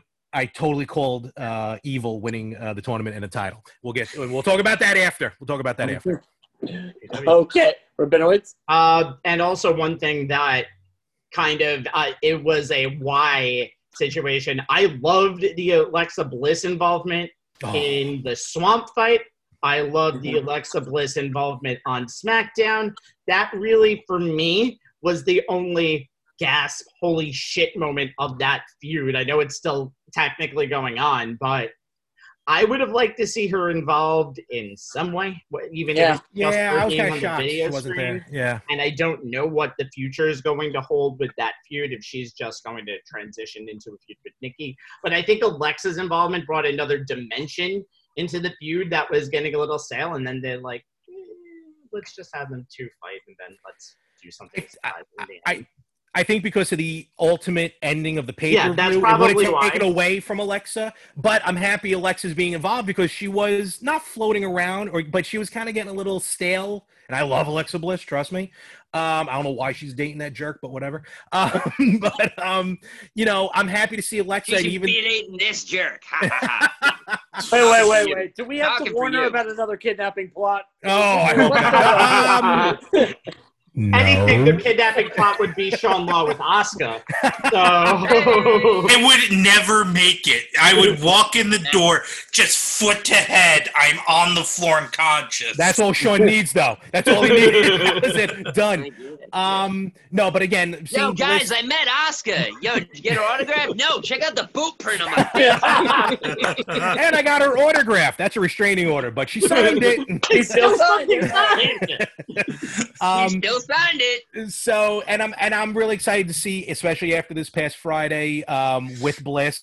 Curious where that's going to go. I'm happy to see Alexa getting back into doing a more prominent role than just the tag matches. Um, so we'll see. So actually, two benefits out of that one was Alexa Bliss and ultimately what happened on SmackDown, which started at SummerSlam. Well, okay, like you said, uh, we've all danced around it. Pull the We curtain. know what happened after the match.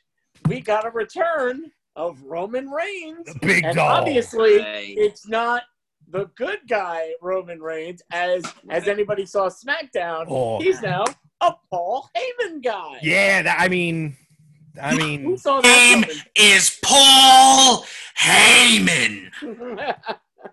you know, when when when Roman came out at the end of SummerSlam again, you never saw it coming.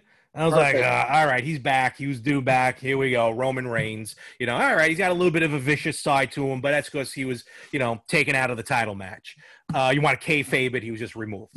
But then on SmackDown, when they pulled back and they revealed Paul Heyman's with him, I mean, uh, almost went from six to midnight. I was like, this is fantastic. Yeah. like Yeah. now I may be in the camp of Roman Reigns for the first time since he left the Shield. Yup. Sean Radford. All right. Um, personally, and I know I've glossed over this before, and I always get looks of death, but um, Roman Reigns has always been my favorite member of the Shield, closely followed behind Dean Ambrose, and Seth Rollins can go to hell. I was waiting Uh, for that. anywho, um, when he showed up at the end of SummerSlam, I definitely I didn't lose my mind. I didn't get up and run around the living room or anything like that, but I was like, yeah, all right, cool. And um, I did not watch SmackDown. Actually, you guys just mentioning that he's now a Paul Heyman guy. Oh yeah, we were, right, good, we were talking about it before we went on the air, and freaking we yeah. crap. What? Like this, Paul Heyman has always been my favorite person in professional wrestling, hands down ever. If I could ever meet anybody, it would be him. I don't give a crap about, you know, whatever. And he shows up and comes back with his Paul Heyman guys. Brock Lesnar. Ugh. CM Punk. Oh, God, no. So now that that's all over and said and done with, and I had to deal with those jabronis coming out because they were coming out with Lesnar, now I actually get to see Paul Heyman showboat somebody I like. What I'm about gonna Cesaro? watching SmackDown forever until this runs out. Hopefully, it stays around for a really long time because I want to hear Paul Heyman slowly and in depthly talk about how big the dog is. This is going to be awesome. I'm psyched. Cesaro was also a Heyman guy. Yeah, for like a hot cup of coffee, but then that coffee got spilt off the table and we forgot about it. Like it was just nothing. There was nothing really to it. Like, but also on that end, like they kind of got rid of that idea. And then wasn't that when they just pushed him with Sheamus and they had to just beat the shit out of each other for like Yes. eight months and then respect each other and become one of the greatest tag teams ever? Yeah. Yeah. Like there was that. Like that was like which is the polar opposite of the best friends angle that we were talking about earlier. Like they literally beat the respect into each other and they were like, All right, hey, let's just join forces and beat everybody up. And I was like, Yes, do it every week. That's amazing. Like Oh, I, I yeah, I thought them. that pairing was the brilliant.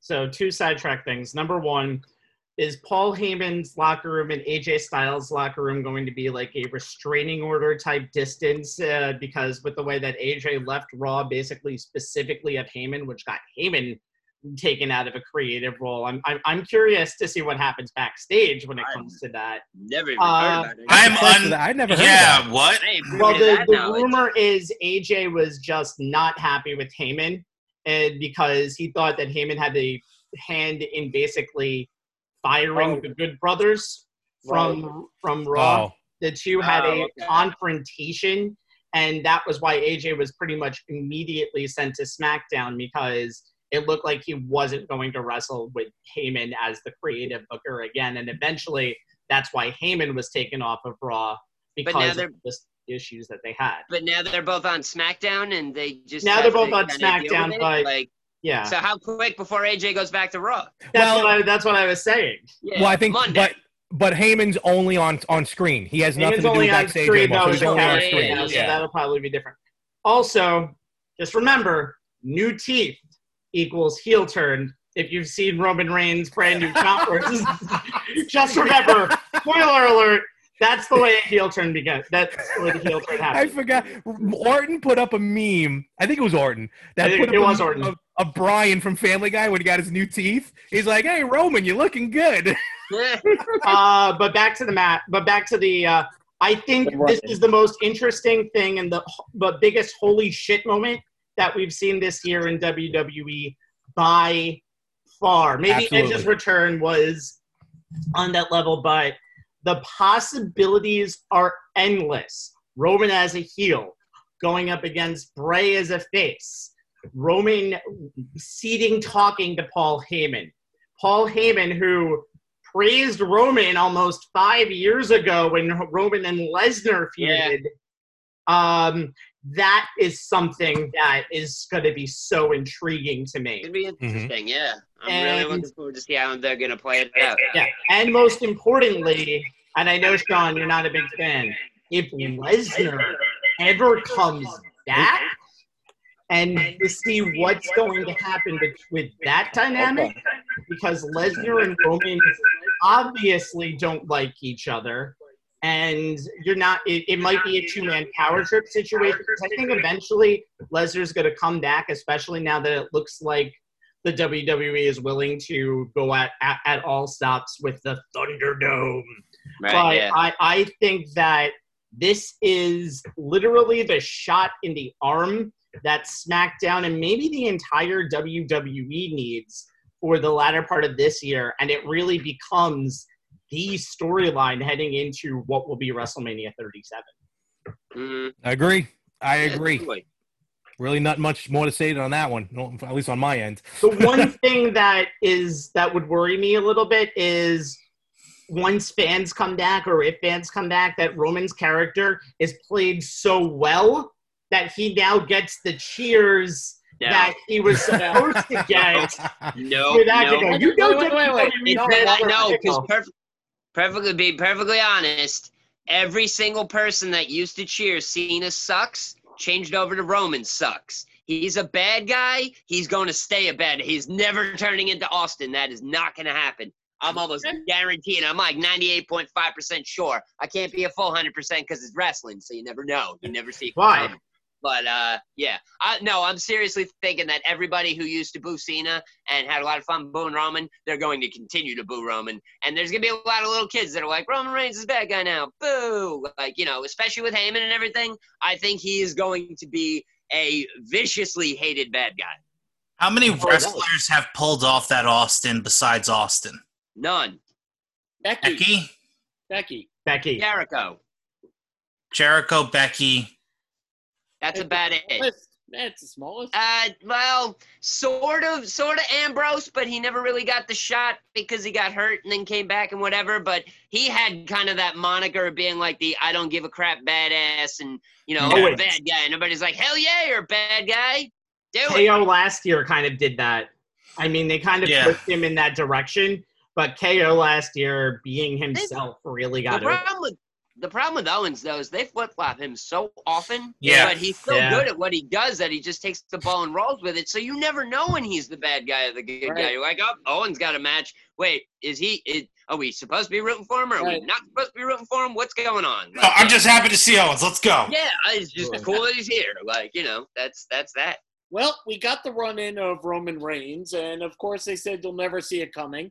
And I'm sure we all expected instead of Roman Reigns to get retribution. Uh, Yeah. coming in there, we didn't get it because you know you would have seen that coming. Sure. But let's talk about retribution. Uh, we've talked about Evolve, you know, now being part of uh, WWE. Uh, do we think that it might be Evolve, uh, uh, NXT? Who do, uh, Rabinowitz, what, what do you think? I had I think they have no freaking clue what it's going to be. They might it might be a little bit of NXT since we haven't really seen the Cesar- Cesaro, Gargano, uh, Cole, Undisputed Era, who are have been I mean unless they're happy in NXT, have been due for a call up for a long time. The angle essentially to me is Siri, Google NXT's di- in 2010 and let us know how we can recreate it. And let's do it as wait, I got an horrible as the budget was that we can never do. Wait, I, I think I got an idea. Is it, and this would work, is it the former Rosebuds? Just all the Yeah. we never got our due, and now we're out. Okay, Larry, who, Um, who are these people? You know, for a hot second, I'm like, I wonder if these are the guys who were fired on tax day. Maybe they were just furloughed. Uh, and you know maybe it's some of the obviously no one who's already moved on Right. but um you know because that's what i thought at first but then the numbers starting getting bigger i'm like maybe it's not them but then also when they got in the ring that first time when none of them were towering over the top rope i'm like all right i don't know who any of these people are now i don't think it's anyone who got fired um i think it may be call-ups and um I feel like it's just um yeah, just kind of another I was thinking it's almost like the Nexus thing, but like how they're so anti WWE, like WWE logo, they they scratch it out, Okay. which could be an NXT thing, maybe. Uh, but the way they destroy the the the arena and stuff, um, a part of me still wants it to be some of the guys who got released. But at the same time, I think it just maybe just a bunch of NXT call ups, which always worries me because I mean, already out of the box, Keith Lee. I'm I'm concerned for Keith Lee on Raw. New music and new good. gear. Yeah. So well, the one plot hole in that would be NXT call ups. They just beat up NXT stars on one of its first dates. So. no, true, true. So that's why that's why like I'm like I'm not 100 percent sure. Um, one of them that first night when they actually attacked the crowd, you saw one of the women, uh, the kind of the the hood came down. I'm trying to pinpoint where that hair came. It almost looked like uh, Vanessa Borne a little bit, but at the same time, they may just be using people. Yep. You know, what I mean, because it's always looking like different different people each week. So Sean Noir? Wait, what's a better cover of being NXT than covering up as beating up NXT people? Ooh. It's like a grassy knoll situation. No, Right, exactly. No. Uh, I mean, I think it's probably Evolve call ups and just jobbers until they figure out. And then we are going to see one person who does tower over the top rope who we have never seen before. And then he's going to come in and rip the mask off. And it was me, Austin. It was me the whole time. No, Baba But it's- it's going to be somebody who, you know, I don't think they're even going to tease it. It's going to be one of those wild reveals of either who's that new character or didn't see that coming sort of thing. I don't think it's anybody we've really seen before. I think this is a whole new plot line to introduce new characters and new blood. Um, I don't think anybody who was let go is coming back because a lot of those no. guys are already in AEW and TNA and stuff. Yep. So Sugar Radford, uh, is it CM Punk? No, no. But I think honestly, what I, what it really looks like they're doing is their own version of the aces and eights. Is like basically right now they have a they have a whole flock of jobbers that are just coming in masks and slapping everybody around, and they're going to pinpoint somebody. And eventually, that pinpoint is going to be revealed as the leader of the group, and then they're going to come out with their massive ass faction. And if it catches fire and it works, it'll go real far. If it doesn't, it'll end by next by the next Raw. And you know they're really just looking for other stories and other avenues. Now a lot of different TNA stories they can swipe and use because nobody watched TNA when it was on, so nobody Yeah. really saw it. So True. you know you can try and explain the storyline to people and things like that, of what popped off, and they're like, "Wow, I didn't know that happened." It did happen, but now it's happening on Raw, so now it's fresh. But So didn't I think AEW just do that with the Dark Order? Uh, well, AEW can't get over factions at all. They have about nine of them, and there's nobody else left on the roster that's not involved in a faction that's not called Cody Rhodes. But um, they, uh, the the difference, like they're just gonna keep pushing it. I think it, I think it's a cool idea and everything like that. But I'm almost like almost kind of foreseeing it if they really start if they really start to focus on one performer, you know, singling them out. Almost guaranteed that's the leader.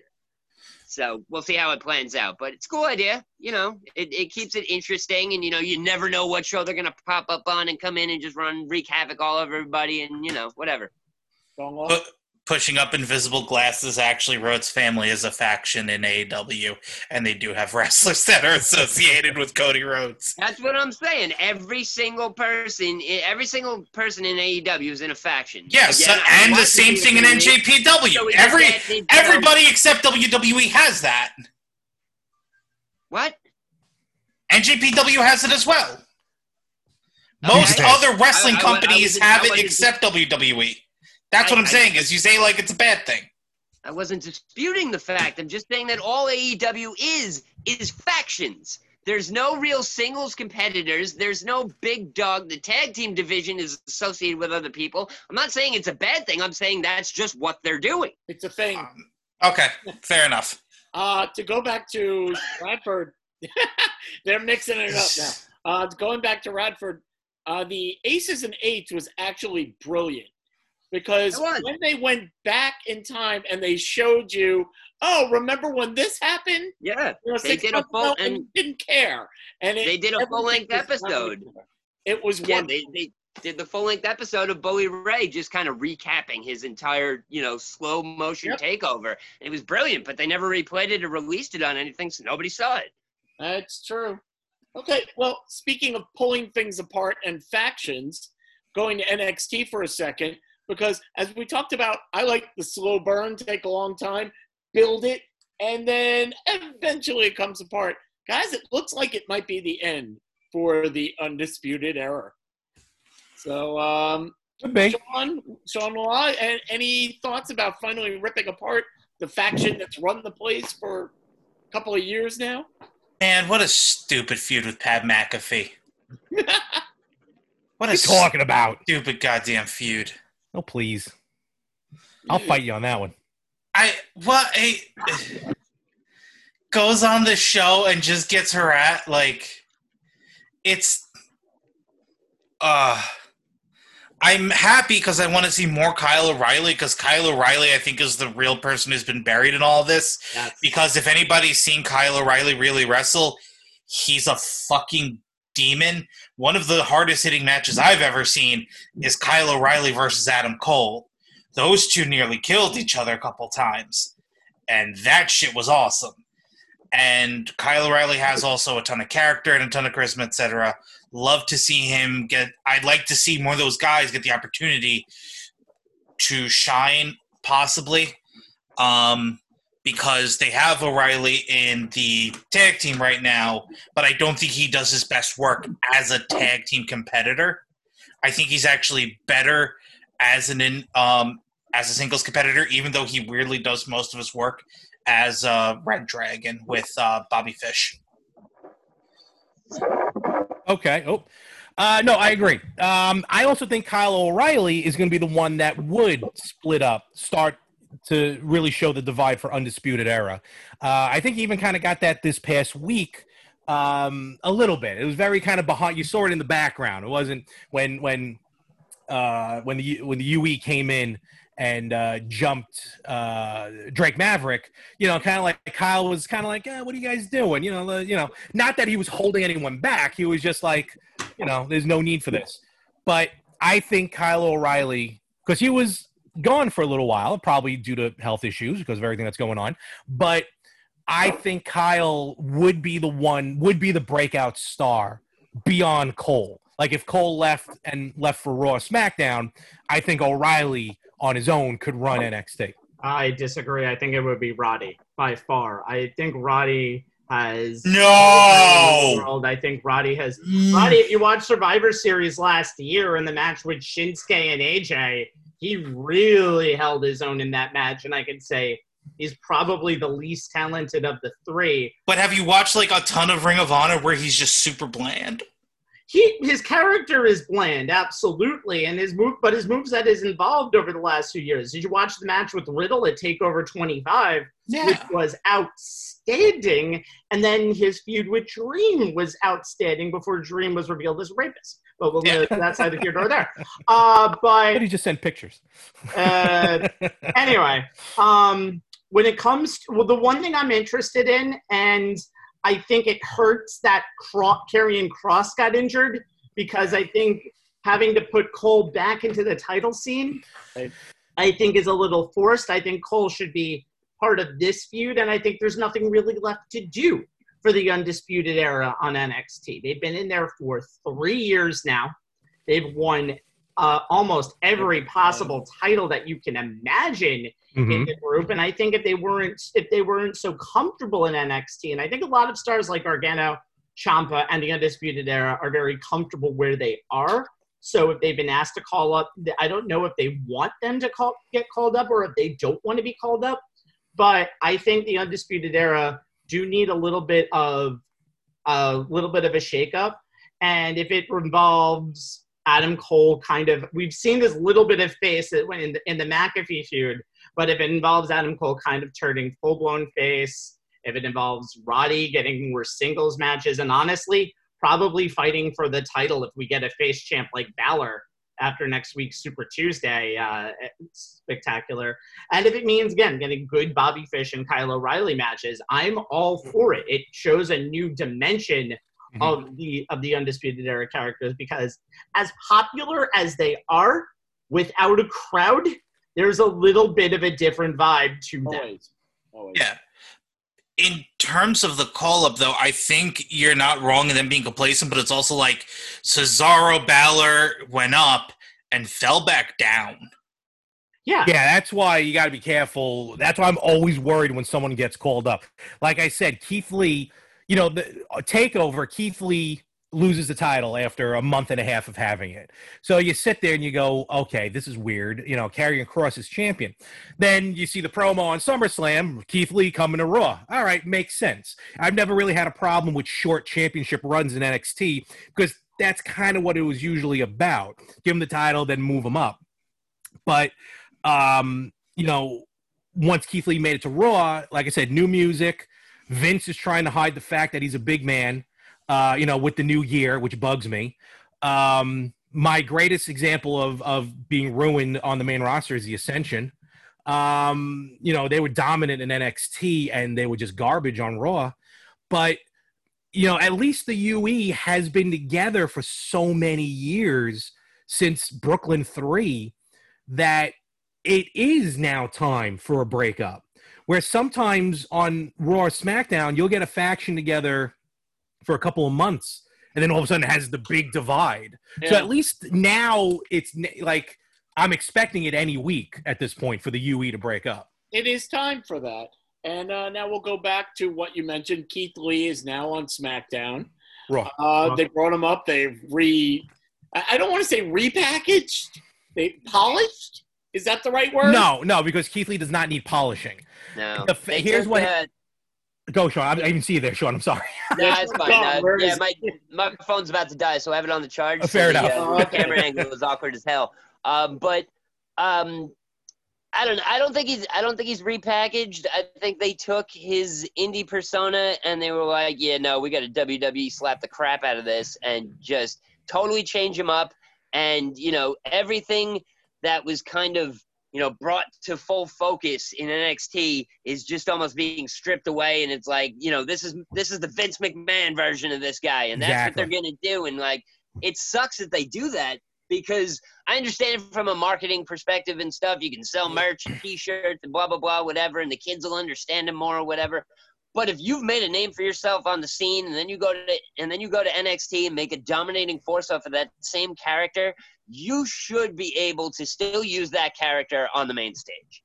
Absolutely. Correct, but you know the way I see it, you know, being a big guy myself, like it's weird. Like Vince is always trying, like he puts T-shirts on the bigger guys. Mhm. You know, Kassius Ohno, uh, uh, Chris Hero, for those of you. Oh my god. um, you know, yeah, he was he was fit, Oh. but but he got he got chunky, he got he got heavy, and then he comes back to NXT and he's wearing basketball jerseys. What Like- about Owens? Same thing. Well, KO always has been like even Yeah. in even in Ring of Well, Honor. no, no, no, because he Not initially started with the singlet, and then You're he right. came back with the basketball shorts and shirt, and Yeah. then went in and thinking that the WWE was a little bit more legit. Came back with the singlet, and they were like, "Yeah, that's not gonna work. Here's some basketball shorts and a cut off T-shirt. Do it," you know. Um, but True, true. I, I hear you on that one, but um, I don't know. It, it's I'm I'm nervous for Keith Lee, but his match with Orton on Raw, he was doing Keith Lee moves, so I'm like, okay, maybe we got something here. Let's see what happens at Payback. Right. Uh, but I'm always nervous when guys get called up. But specifically with Kassius Ohno, he almost had to sue his way back into the WWE. They fired him for not being able to cut weight, but the doctors never gave him a full proper medical exam. He had an actual issue with his metabolism. When he went and got checked by a third party doctor, he came back and said, I literally can't. Hmm And they said, and Triple H had to go up to bad form and bring him back in, going, No, he's a really good trainer. We want him here. He does a really good job. But that's why he's in NXT UK and NXT and is not on the main roster. I I actually met Kassius Ohno, and I got to be honest, he's one of the biggest douchebags I've ever talked to. And which is sad too, because I was a huge fan. Like, you know, I watched him wrestle Samoa Joe like two hours before that at a Jersey show. And I'm standing there at the DVD table, and he comes over, and I'm like, "Yo, what's going on, man?" Got the worst attitude ever. Like, had I had twenty dollars in my hand and waving it over his nose, he probably would have been stoked. But he was a d bag incarnate, man. Like straight up, it was horrible. I So Hey. yeah, don't ever make your heroes, because uh, you Oh. know you're destined to fail. Trust me, I know. Yeah. I Okay think then. Um, I was worried. Well, I think Steven, Steve, you got something? Oh, sorry. I do. I think. Uh, I think when Keith Lee had that Survivor Series moment with Roman, I think the WWE was preparing for his main roster debut for a while. So I'm not worried because I think they have big plans for Keith Lee. But the reason why they dropped the music is stupid and ridiculous and shows how petty the WWE can. Not just because of money, it's because they want to get rid of CFO music, produced music Yeah. is oh. so dumb and petty. That was one of the things that got Keith Lee over at NXT in the first place, that theme song. I, I don't Oh. like when the WWE has a vendetta. I don't like when the WWE does stuff because they can say fuck you because because you're messing with a man's career. Yeah. I don't yeah. think it's so much as a fuck you to CFO as it is a financial thing, which a CFO was half in house. So they mm-hmm. weren't paying out of house royalties at the time. But when CFO leaves, they may have to pay him royalties now on the songs. So they may be culling all of the wrestler CFO themes as time goes on, if they can. Like we may, I wouldn't be surprised if we just see it across the board. Anything CFO touched, that they'll cut it out of just to not pay money out of house, because that's why they always had producers in house. CFO being one of them. So I got one more thing I need to see. I need to say about Keith Lee. I saw a picture on Facebook like two days ago, and it was just a wrote up joke. It said, "Come this Royal Rumble, I want to see Keith Lee with a full mustache and shave his head, and just throw everybody over the top rope like Uncle Phil did to Jazzy." I'd be so down. Come- yeah, like just come out as Uncle Phil, just whip everybody over the top rope. Like that one. Yeah, Uh, seriously. we're That's what I'm saying. transition a little bit Entertainment. uh, to somebody who's doing something different again in SmackDown because of injuries to Xavier Woods and to Kofi Kingston. Big E is finally getting the A singles boy. that he deserved. Uh, what do we think, Sean? Sean Law, you had the biggest reaction. My precious boy, my Biggie Langston. Oh God, I forgot it was Langston. That Yeah. Wow, I've been watching Biggie for a fucking while now, man, since NXT. he's a beast. he's an incredible athlete, and I'm so excited to see him go out there. But I'm also now a little worried. It's not the same guy who can do that crazy spear through the middle rope and all the stuff he used to do. His style and what he's adapted to is way more mid card, almost jobber WWE. He hasn't perfected being a main event wrestler, being a singles competitor. He had I haven't seen him put together a move set that makes you stop and go, "Oh wow, he's made himself a bit of a comedy shtick." Nothing to him. It's why we love him. It's why I have um, literally New Day slippers on the floor over there.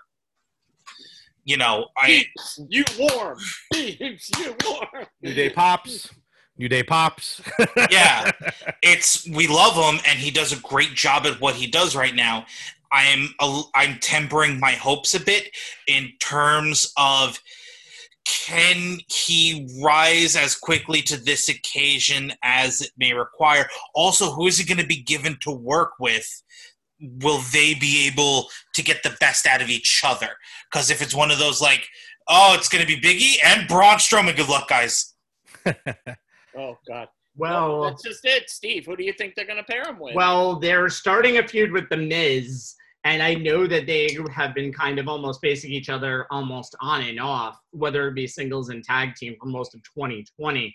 I think the storyline that they started building with Miz being on Talking Smack and basically getting into an argument about Big E's career and saying, I did something and took with the ball, and Big E said, No, you didn't. You just got chance after chance and after chance, and eventually Right. one of them came up. Uh, I don't like the slow burn with Big E's singles push because I don't know what the end goal of it is. I don't think it would be a Kofi Kingston world title run. And to be completely honest with you, I don't think Kofi Kingston's world title run was anything spectacular. I think it was, it had the top of the mountain where he won at WrestleMania. Then he faced KO. Then he faced uh, Samoa. Joe in a one off feud.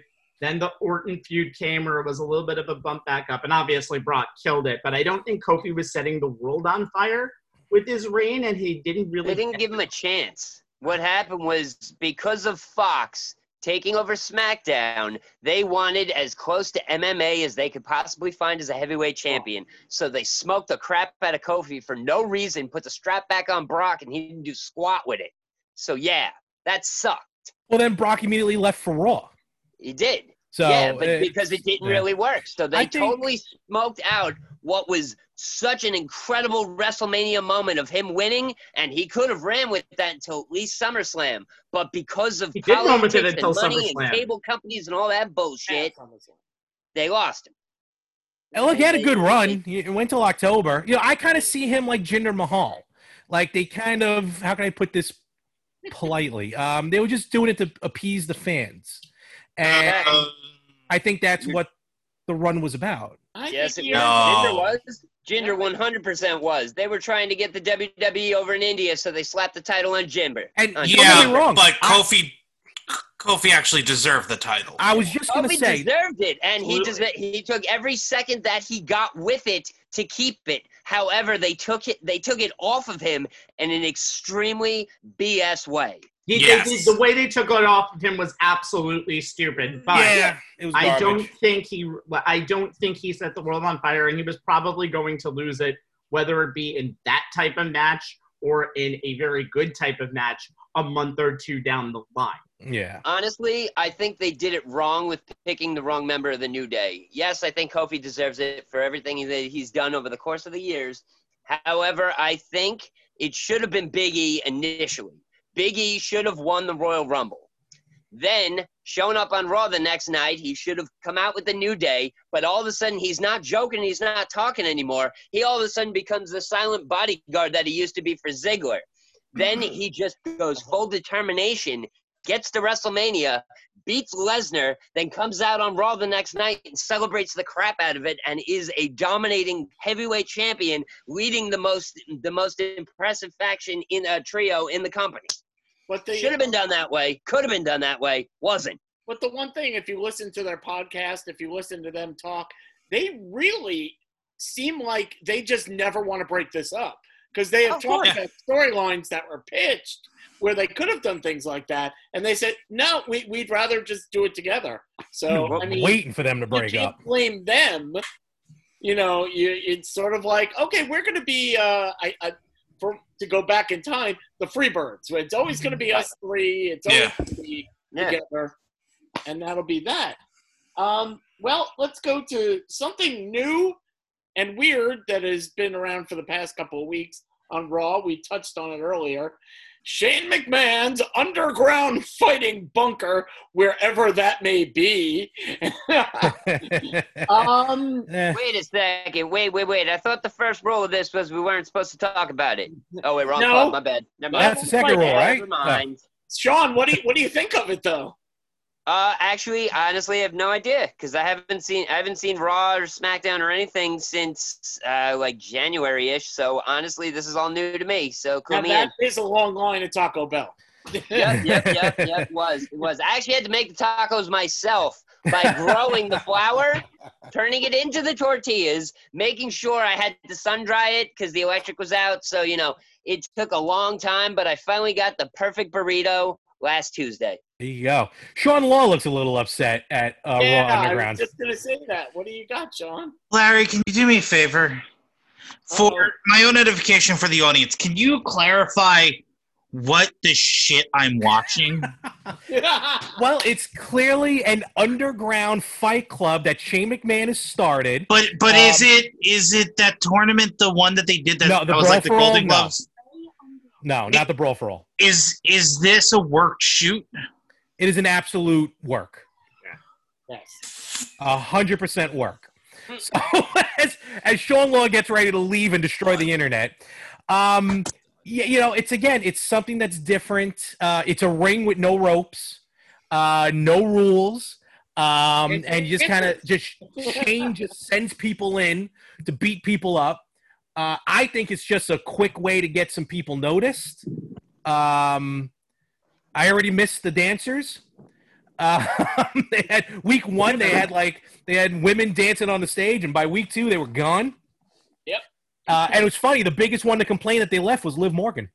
Um, but uh, you know, the, know, this whole underground thing. Again, uh, like I said, there's something to it that I'm not going to spoil. There was a line in Bill and Ted that kind of makes me go, "All right, let me sit through this.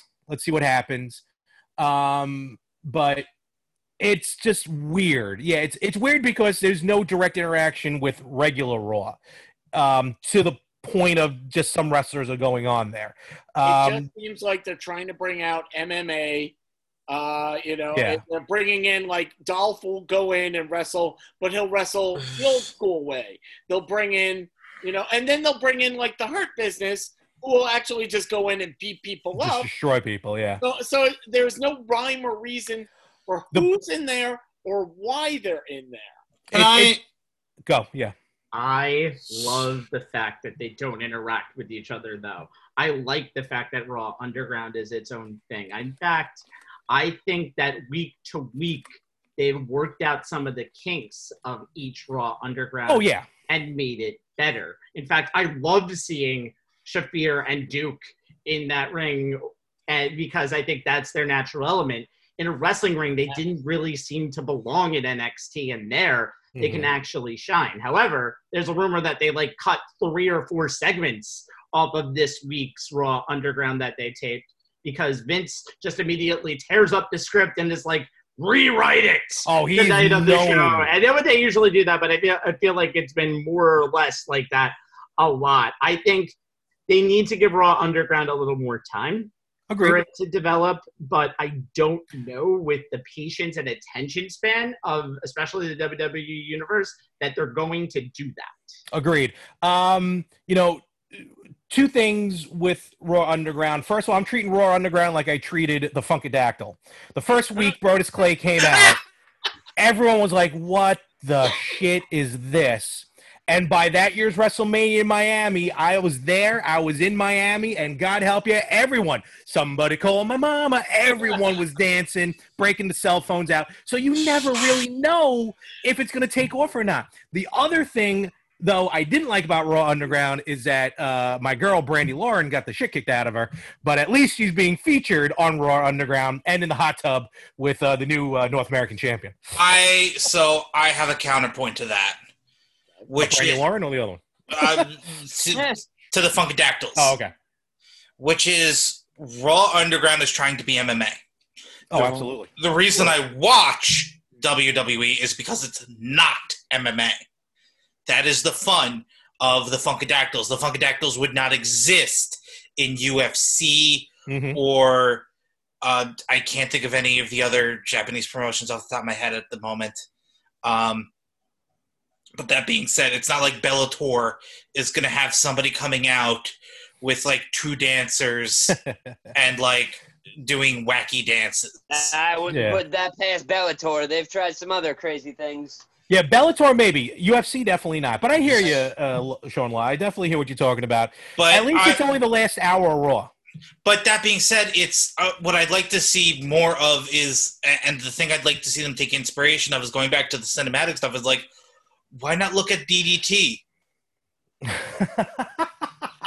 DDT though is like even weirder. Everyone knows what DDT Pro is here.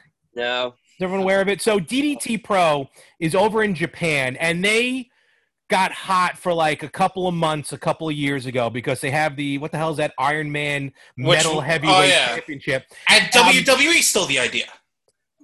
Yeah, with the twenty four seven title, yeah. Yeah. But with DDT Pro, the matches Joey Ryan for a while was like the champion, like the multi, like the R Truth of this title.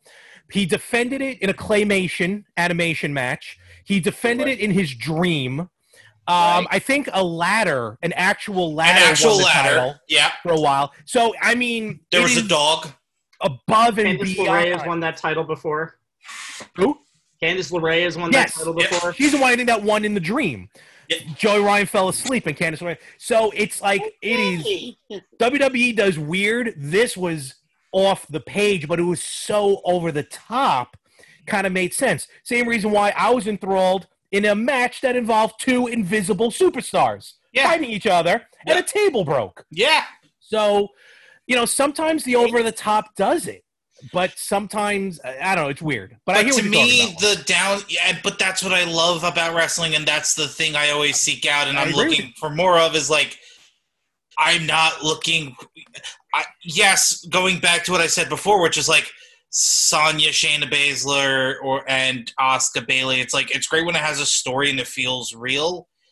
In terms of what WWE does, in terms of wrestling as a genre, it's dumb. It's fun. It's this weird, crazy circus of rock and roll that I want to be loud and dumb. It's like I don't know in WWE, could we have gotten Kota Ibushi against El Generico in a match of them in two kayaks going down a river? Like you know, like yeah, exactly. like what? And this actually happened in Japan. So Oh, it was the best. I'm very will say. confused now. Uh, oh, let's, let's move back to a little more reality, and I guess we'll finish the show with um, Payback is coming up. okay. So they've already announced now. The uh, we have a hand up. Uh, let me Yeah. just the uh, Um, the Just, main I'm event. sorry, real is- quick before we announce the topic and everything, because I'm sort of in the dark with this. Why is Payback a week after SummerSlam? Nobody knows. No, Does no. anybody know? Was that like a scheduling conflict because the COVID? Was and all that? bored. It just we're just Yeah. slapping. We have a network, so we're gonna slap two pay per views, one week after the other. All right, no worries.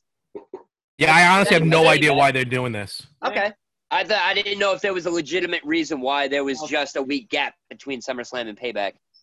Uh, well, the championship match is going to be a triple threat: Bray Wyatt, the champion, versus Braun Strowman versus Roman Reigns now in a no holds barred match. Sean Law, why don't you tell us how you feel about that? Uh, Roman Reigns versus I Braun Strowman. Versus the Fiend. I'm Triple guessing. threat. Um, You. I look, I think somebody's calling. I gotta go. No, Somebody Uh, call me mama. See? somebody's calling my mom. Um, no, it's it's probably gonna be adequate. Ooh, that's what we're hoping for. The best adequate match of the night. Okay, Larry, WWE uh, payback. Larry, It's adequate. Larry, Um, can you get more excited, maybe? Uh, yeah, you know, um, I know I'm definitely excited now that Paul Heyman's involved, and um, you know, I think this, you know, with Roman being thrown into this, now you have three though kind of dominant beasts in the ring. Uh, it's going to be definitely chaotic, but I think somehow Paul Heyman himself is going to steer the ship, and um, I don't know, you know, in the past, Paul Heyman has turned on his clients in title matches, so who knows? I'm not saying there's spoilers. I haven't read anything. I don't know what's going to happen, but it'd be kind of cool if there was another member added to the Heyman camp from this match. Okay, Uh, so it's just going to be hard hitting. uh, let's gonna move on because we've been doing this for a couple of hours. This now. is we joked. This is turning into a WrestleMania length. ma- This is uh, almost three. Yeah, podcast, we're almost hitting the three-hour mark, fellas. We Nice, almost did an entire pay-per-view so far. I know. So uh, let's go real quick now. Uh, Bayley and Sasha are scheduled to, lo- I mean, wrestle uh, Nia Jax and uh, Shayna Baszler. Uh, Steve, what do you think? Who cares? Honestly, That- Nia, Nia, Wow. anytime Nia is in the ring, Wow. bores the hell out of me. I, I, I think, uh, and I, and I think I think Nia and Shayna win, and we can get this whole wacky tag team partners who hate each other thing. I've never seen it before in my entire life. Yeah. So It's totally uh, the bar again. Yeah, it's the female yeah, bar. So whatever. I think it, it at least Shayna is on the pay per view. True. Uh, Yeah. so Nia and Shayna win. In other words, it's just uh, an ends to a means. It's going to take on the Nia Jax versus Shayna Baszler uh, later on, uh, because, uh, like you said, it'll be frenemies, and then they'll split, and then we'll move on with the Golden Role model. Exactly. It's just furthering storylines. That's basically what it's doing. Yeah. Uh, Sean, why don't you talk about Randall Keith Orton Yep. against Keith Lee? That could be very. Actually, I'm not even going to say could. I'm going to say that will be very, very interesting, especially if they give them time to really get it going. Because again, Keith Lee is one of those, you know, up and coming indie guys that really made a name for himself on his own, so much so that the WWE discovered him. Randy Orton, I think, can have a good match with anybody, and uh, you know, I know other people will disagree, but I don't care. And uh, I think the two of them together are going to have a sweet, sweet match, and I cannot forecast who's going to win. So you're saying it's going to be better than adequate? Uh, yes, yes. I think it will be a little bit more than subpar. Not exactly mind blowing, but uh, there will be a couple of stars tossed around. Maybe two and a half, possibly three. We'll we'll go with a three three star match. This Okay. is the whole tagline, by the way, for the whole pay per view. Whatever Sean said is the exact tagline. it's at least three and a half stars. Three and a half stars. Uh, WWE okay. payback. Hey, they tried.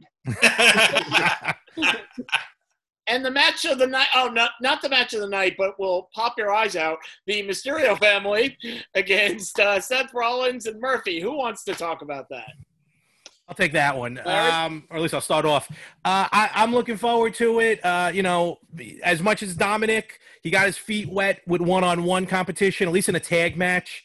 They got three people to carry him, and I don't mean that in any disrespect to Dominic, because now yeah, and Rey's getting back in the ring for the first time since uh, Extreme Rules, so that's good to see. I think it's just gonna be a straight-up tag match. I think it's gonna be a good match, and you know, I guess for and for those of you who are fathers out there, you know, the fact that Rey's finally teaming with his son for the first time, I guess has a little bit of an emotional value to it. I have no kids, I don't know. Yeah, I don't want to wrestle. Uh, I- I'm just thinking, I'm like, if my daughter wrestled, would I want to get? in- Probably not. But it's a different family thing. And finally, King Corbin will take on Matt Riddle. Uh, Rabinowitz is either giving me the finger or saying he wants to. Oh, actually. Hates them Uh, both. He was like, ah. Uh, I am very looking forward to this match. I am excited. I mean, I've seen Riddle in the ring. He has killed it so far on the main roster. I love I, I love his gimmick. I think he is going to be a star. And again, as I said before earlier, if you're going to go up against a heel that makes you a, a really good face that people like, start against Corbin. I think Is Corbin he is the- is he wearing shoes yet? No. No, he's never oh. No. going to. Screw that. I'm still not interested. He's gonna break toes. But this is going to be a much better match than you expect. Another another thing for payback. Much better than you would have expected. Much better than you have It's better than adequate. Yay! Remember last year's payback? That's pretty close. okay, um, we could be talking so much more because we have so many things, but we've already gone for over two and a half hours.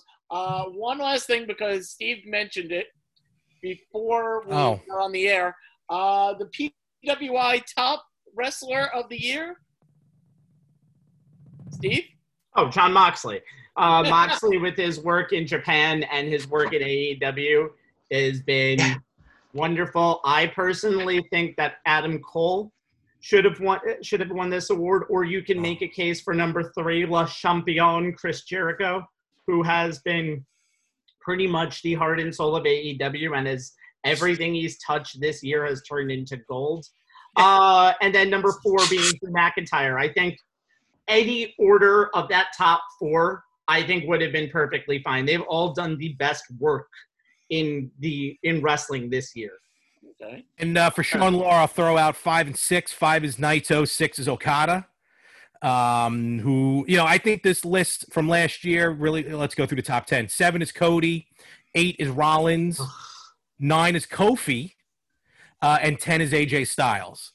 Um, Wow. I feel like So AJ's actually like AJ was way higher on the list like last year or the year before. I think he was like AJ was number three. one. AJ wasn't Last year was yeah, three. most of the year But last still. year. Though. I actually would Yeah. drop AJ back. Like no, nothing against him, but I feel like there's other guys who are doing better, more recent stuff. True. But I mean, this top 10 isn't, I mean, Kofi, yeah, he had the run with the title last year. So, Yeah. Um, but yeah, no, Moxley uh, is number one, Cole two, and Jericho three. Um, yeah, I think those three are definitely interchangeable for 2019 as Then far as who number year- one. Everything will be evil. Yes, I so called that whole tournament. I called him winning the title. I was so happy. But the turn, the turn. that's I know we've already gone The nine was great. hours. We'll talk Yeah, about that next we're time. Not, we're not turning into a new topic because.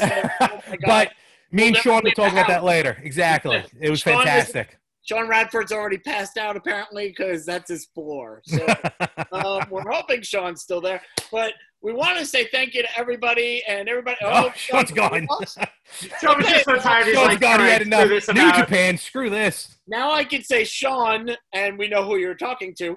Sean, uh, do you have anything to plug? I do not. Okay, well, thank you for coming, though. Easy enough. Appreciate it. Uh, we'll go with Pickles next.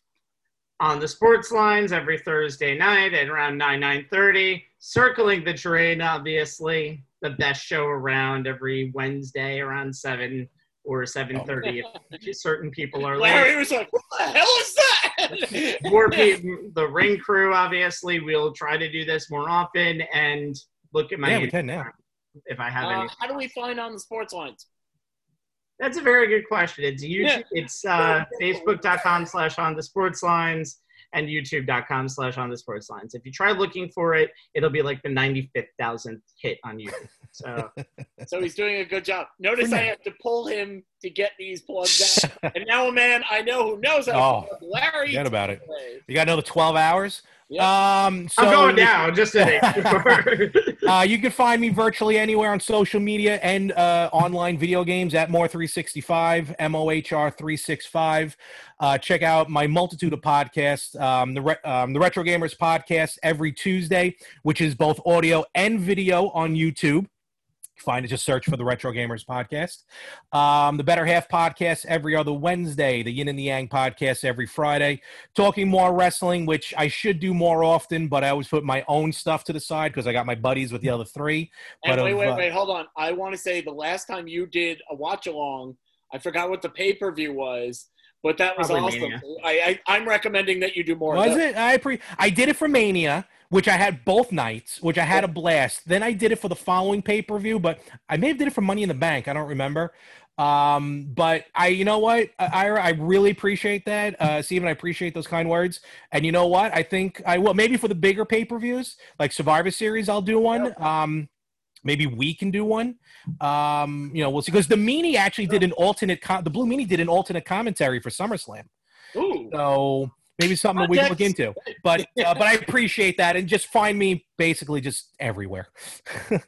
And for No You Can't See Him, Sean Radford, and myself, you can check out on, uh, not on the sports lines, that would be him.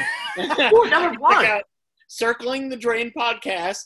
And again, you can find us on Anchor and Google and iTunes and everything. And my favorite one, if you're lazy, and most people are, you can either say Alexa or Siri, depending upon what you have, play Circling the Drain podcast, and it will just pop up and you can listen and do nothing.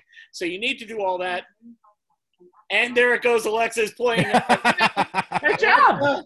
Stop. That's why I never say those in the promotions. See how easy it is, though? Uh, so for the ring crew and our missing partner, Sean Radford, whose phone died, thank you very much for being with us. And we're going to try to do this more often. Yes. Take care. Yeah. Yes.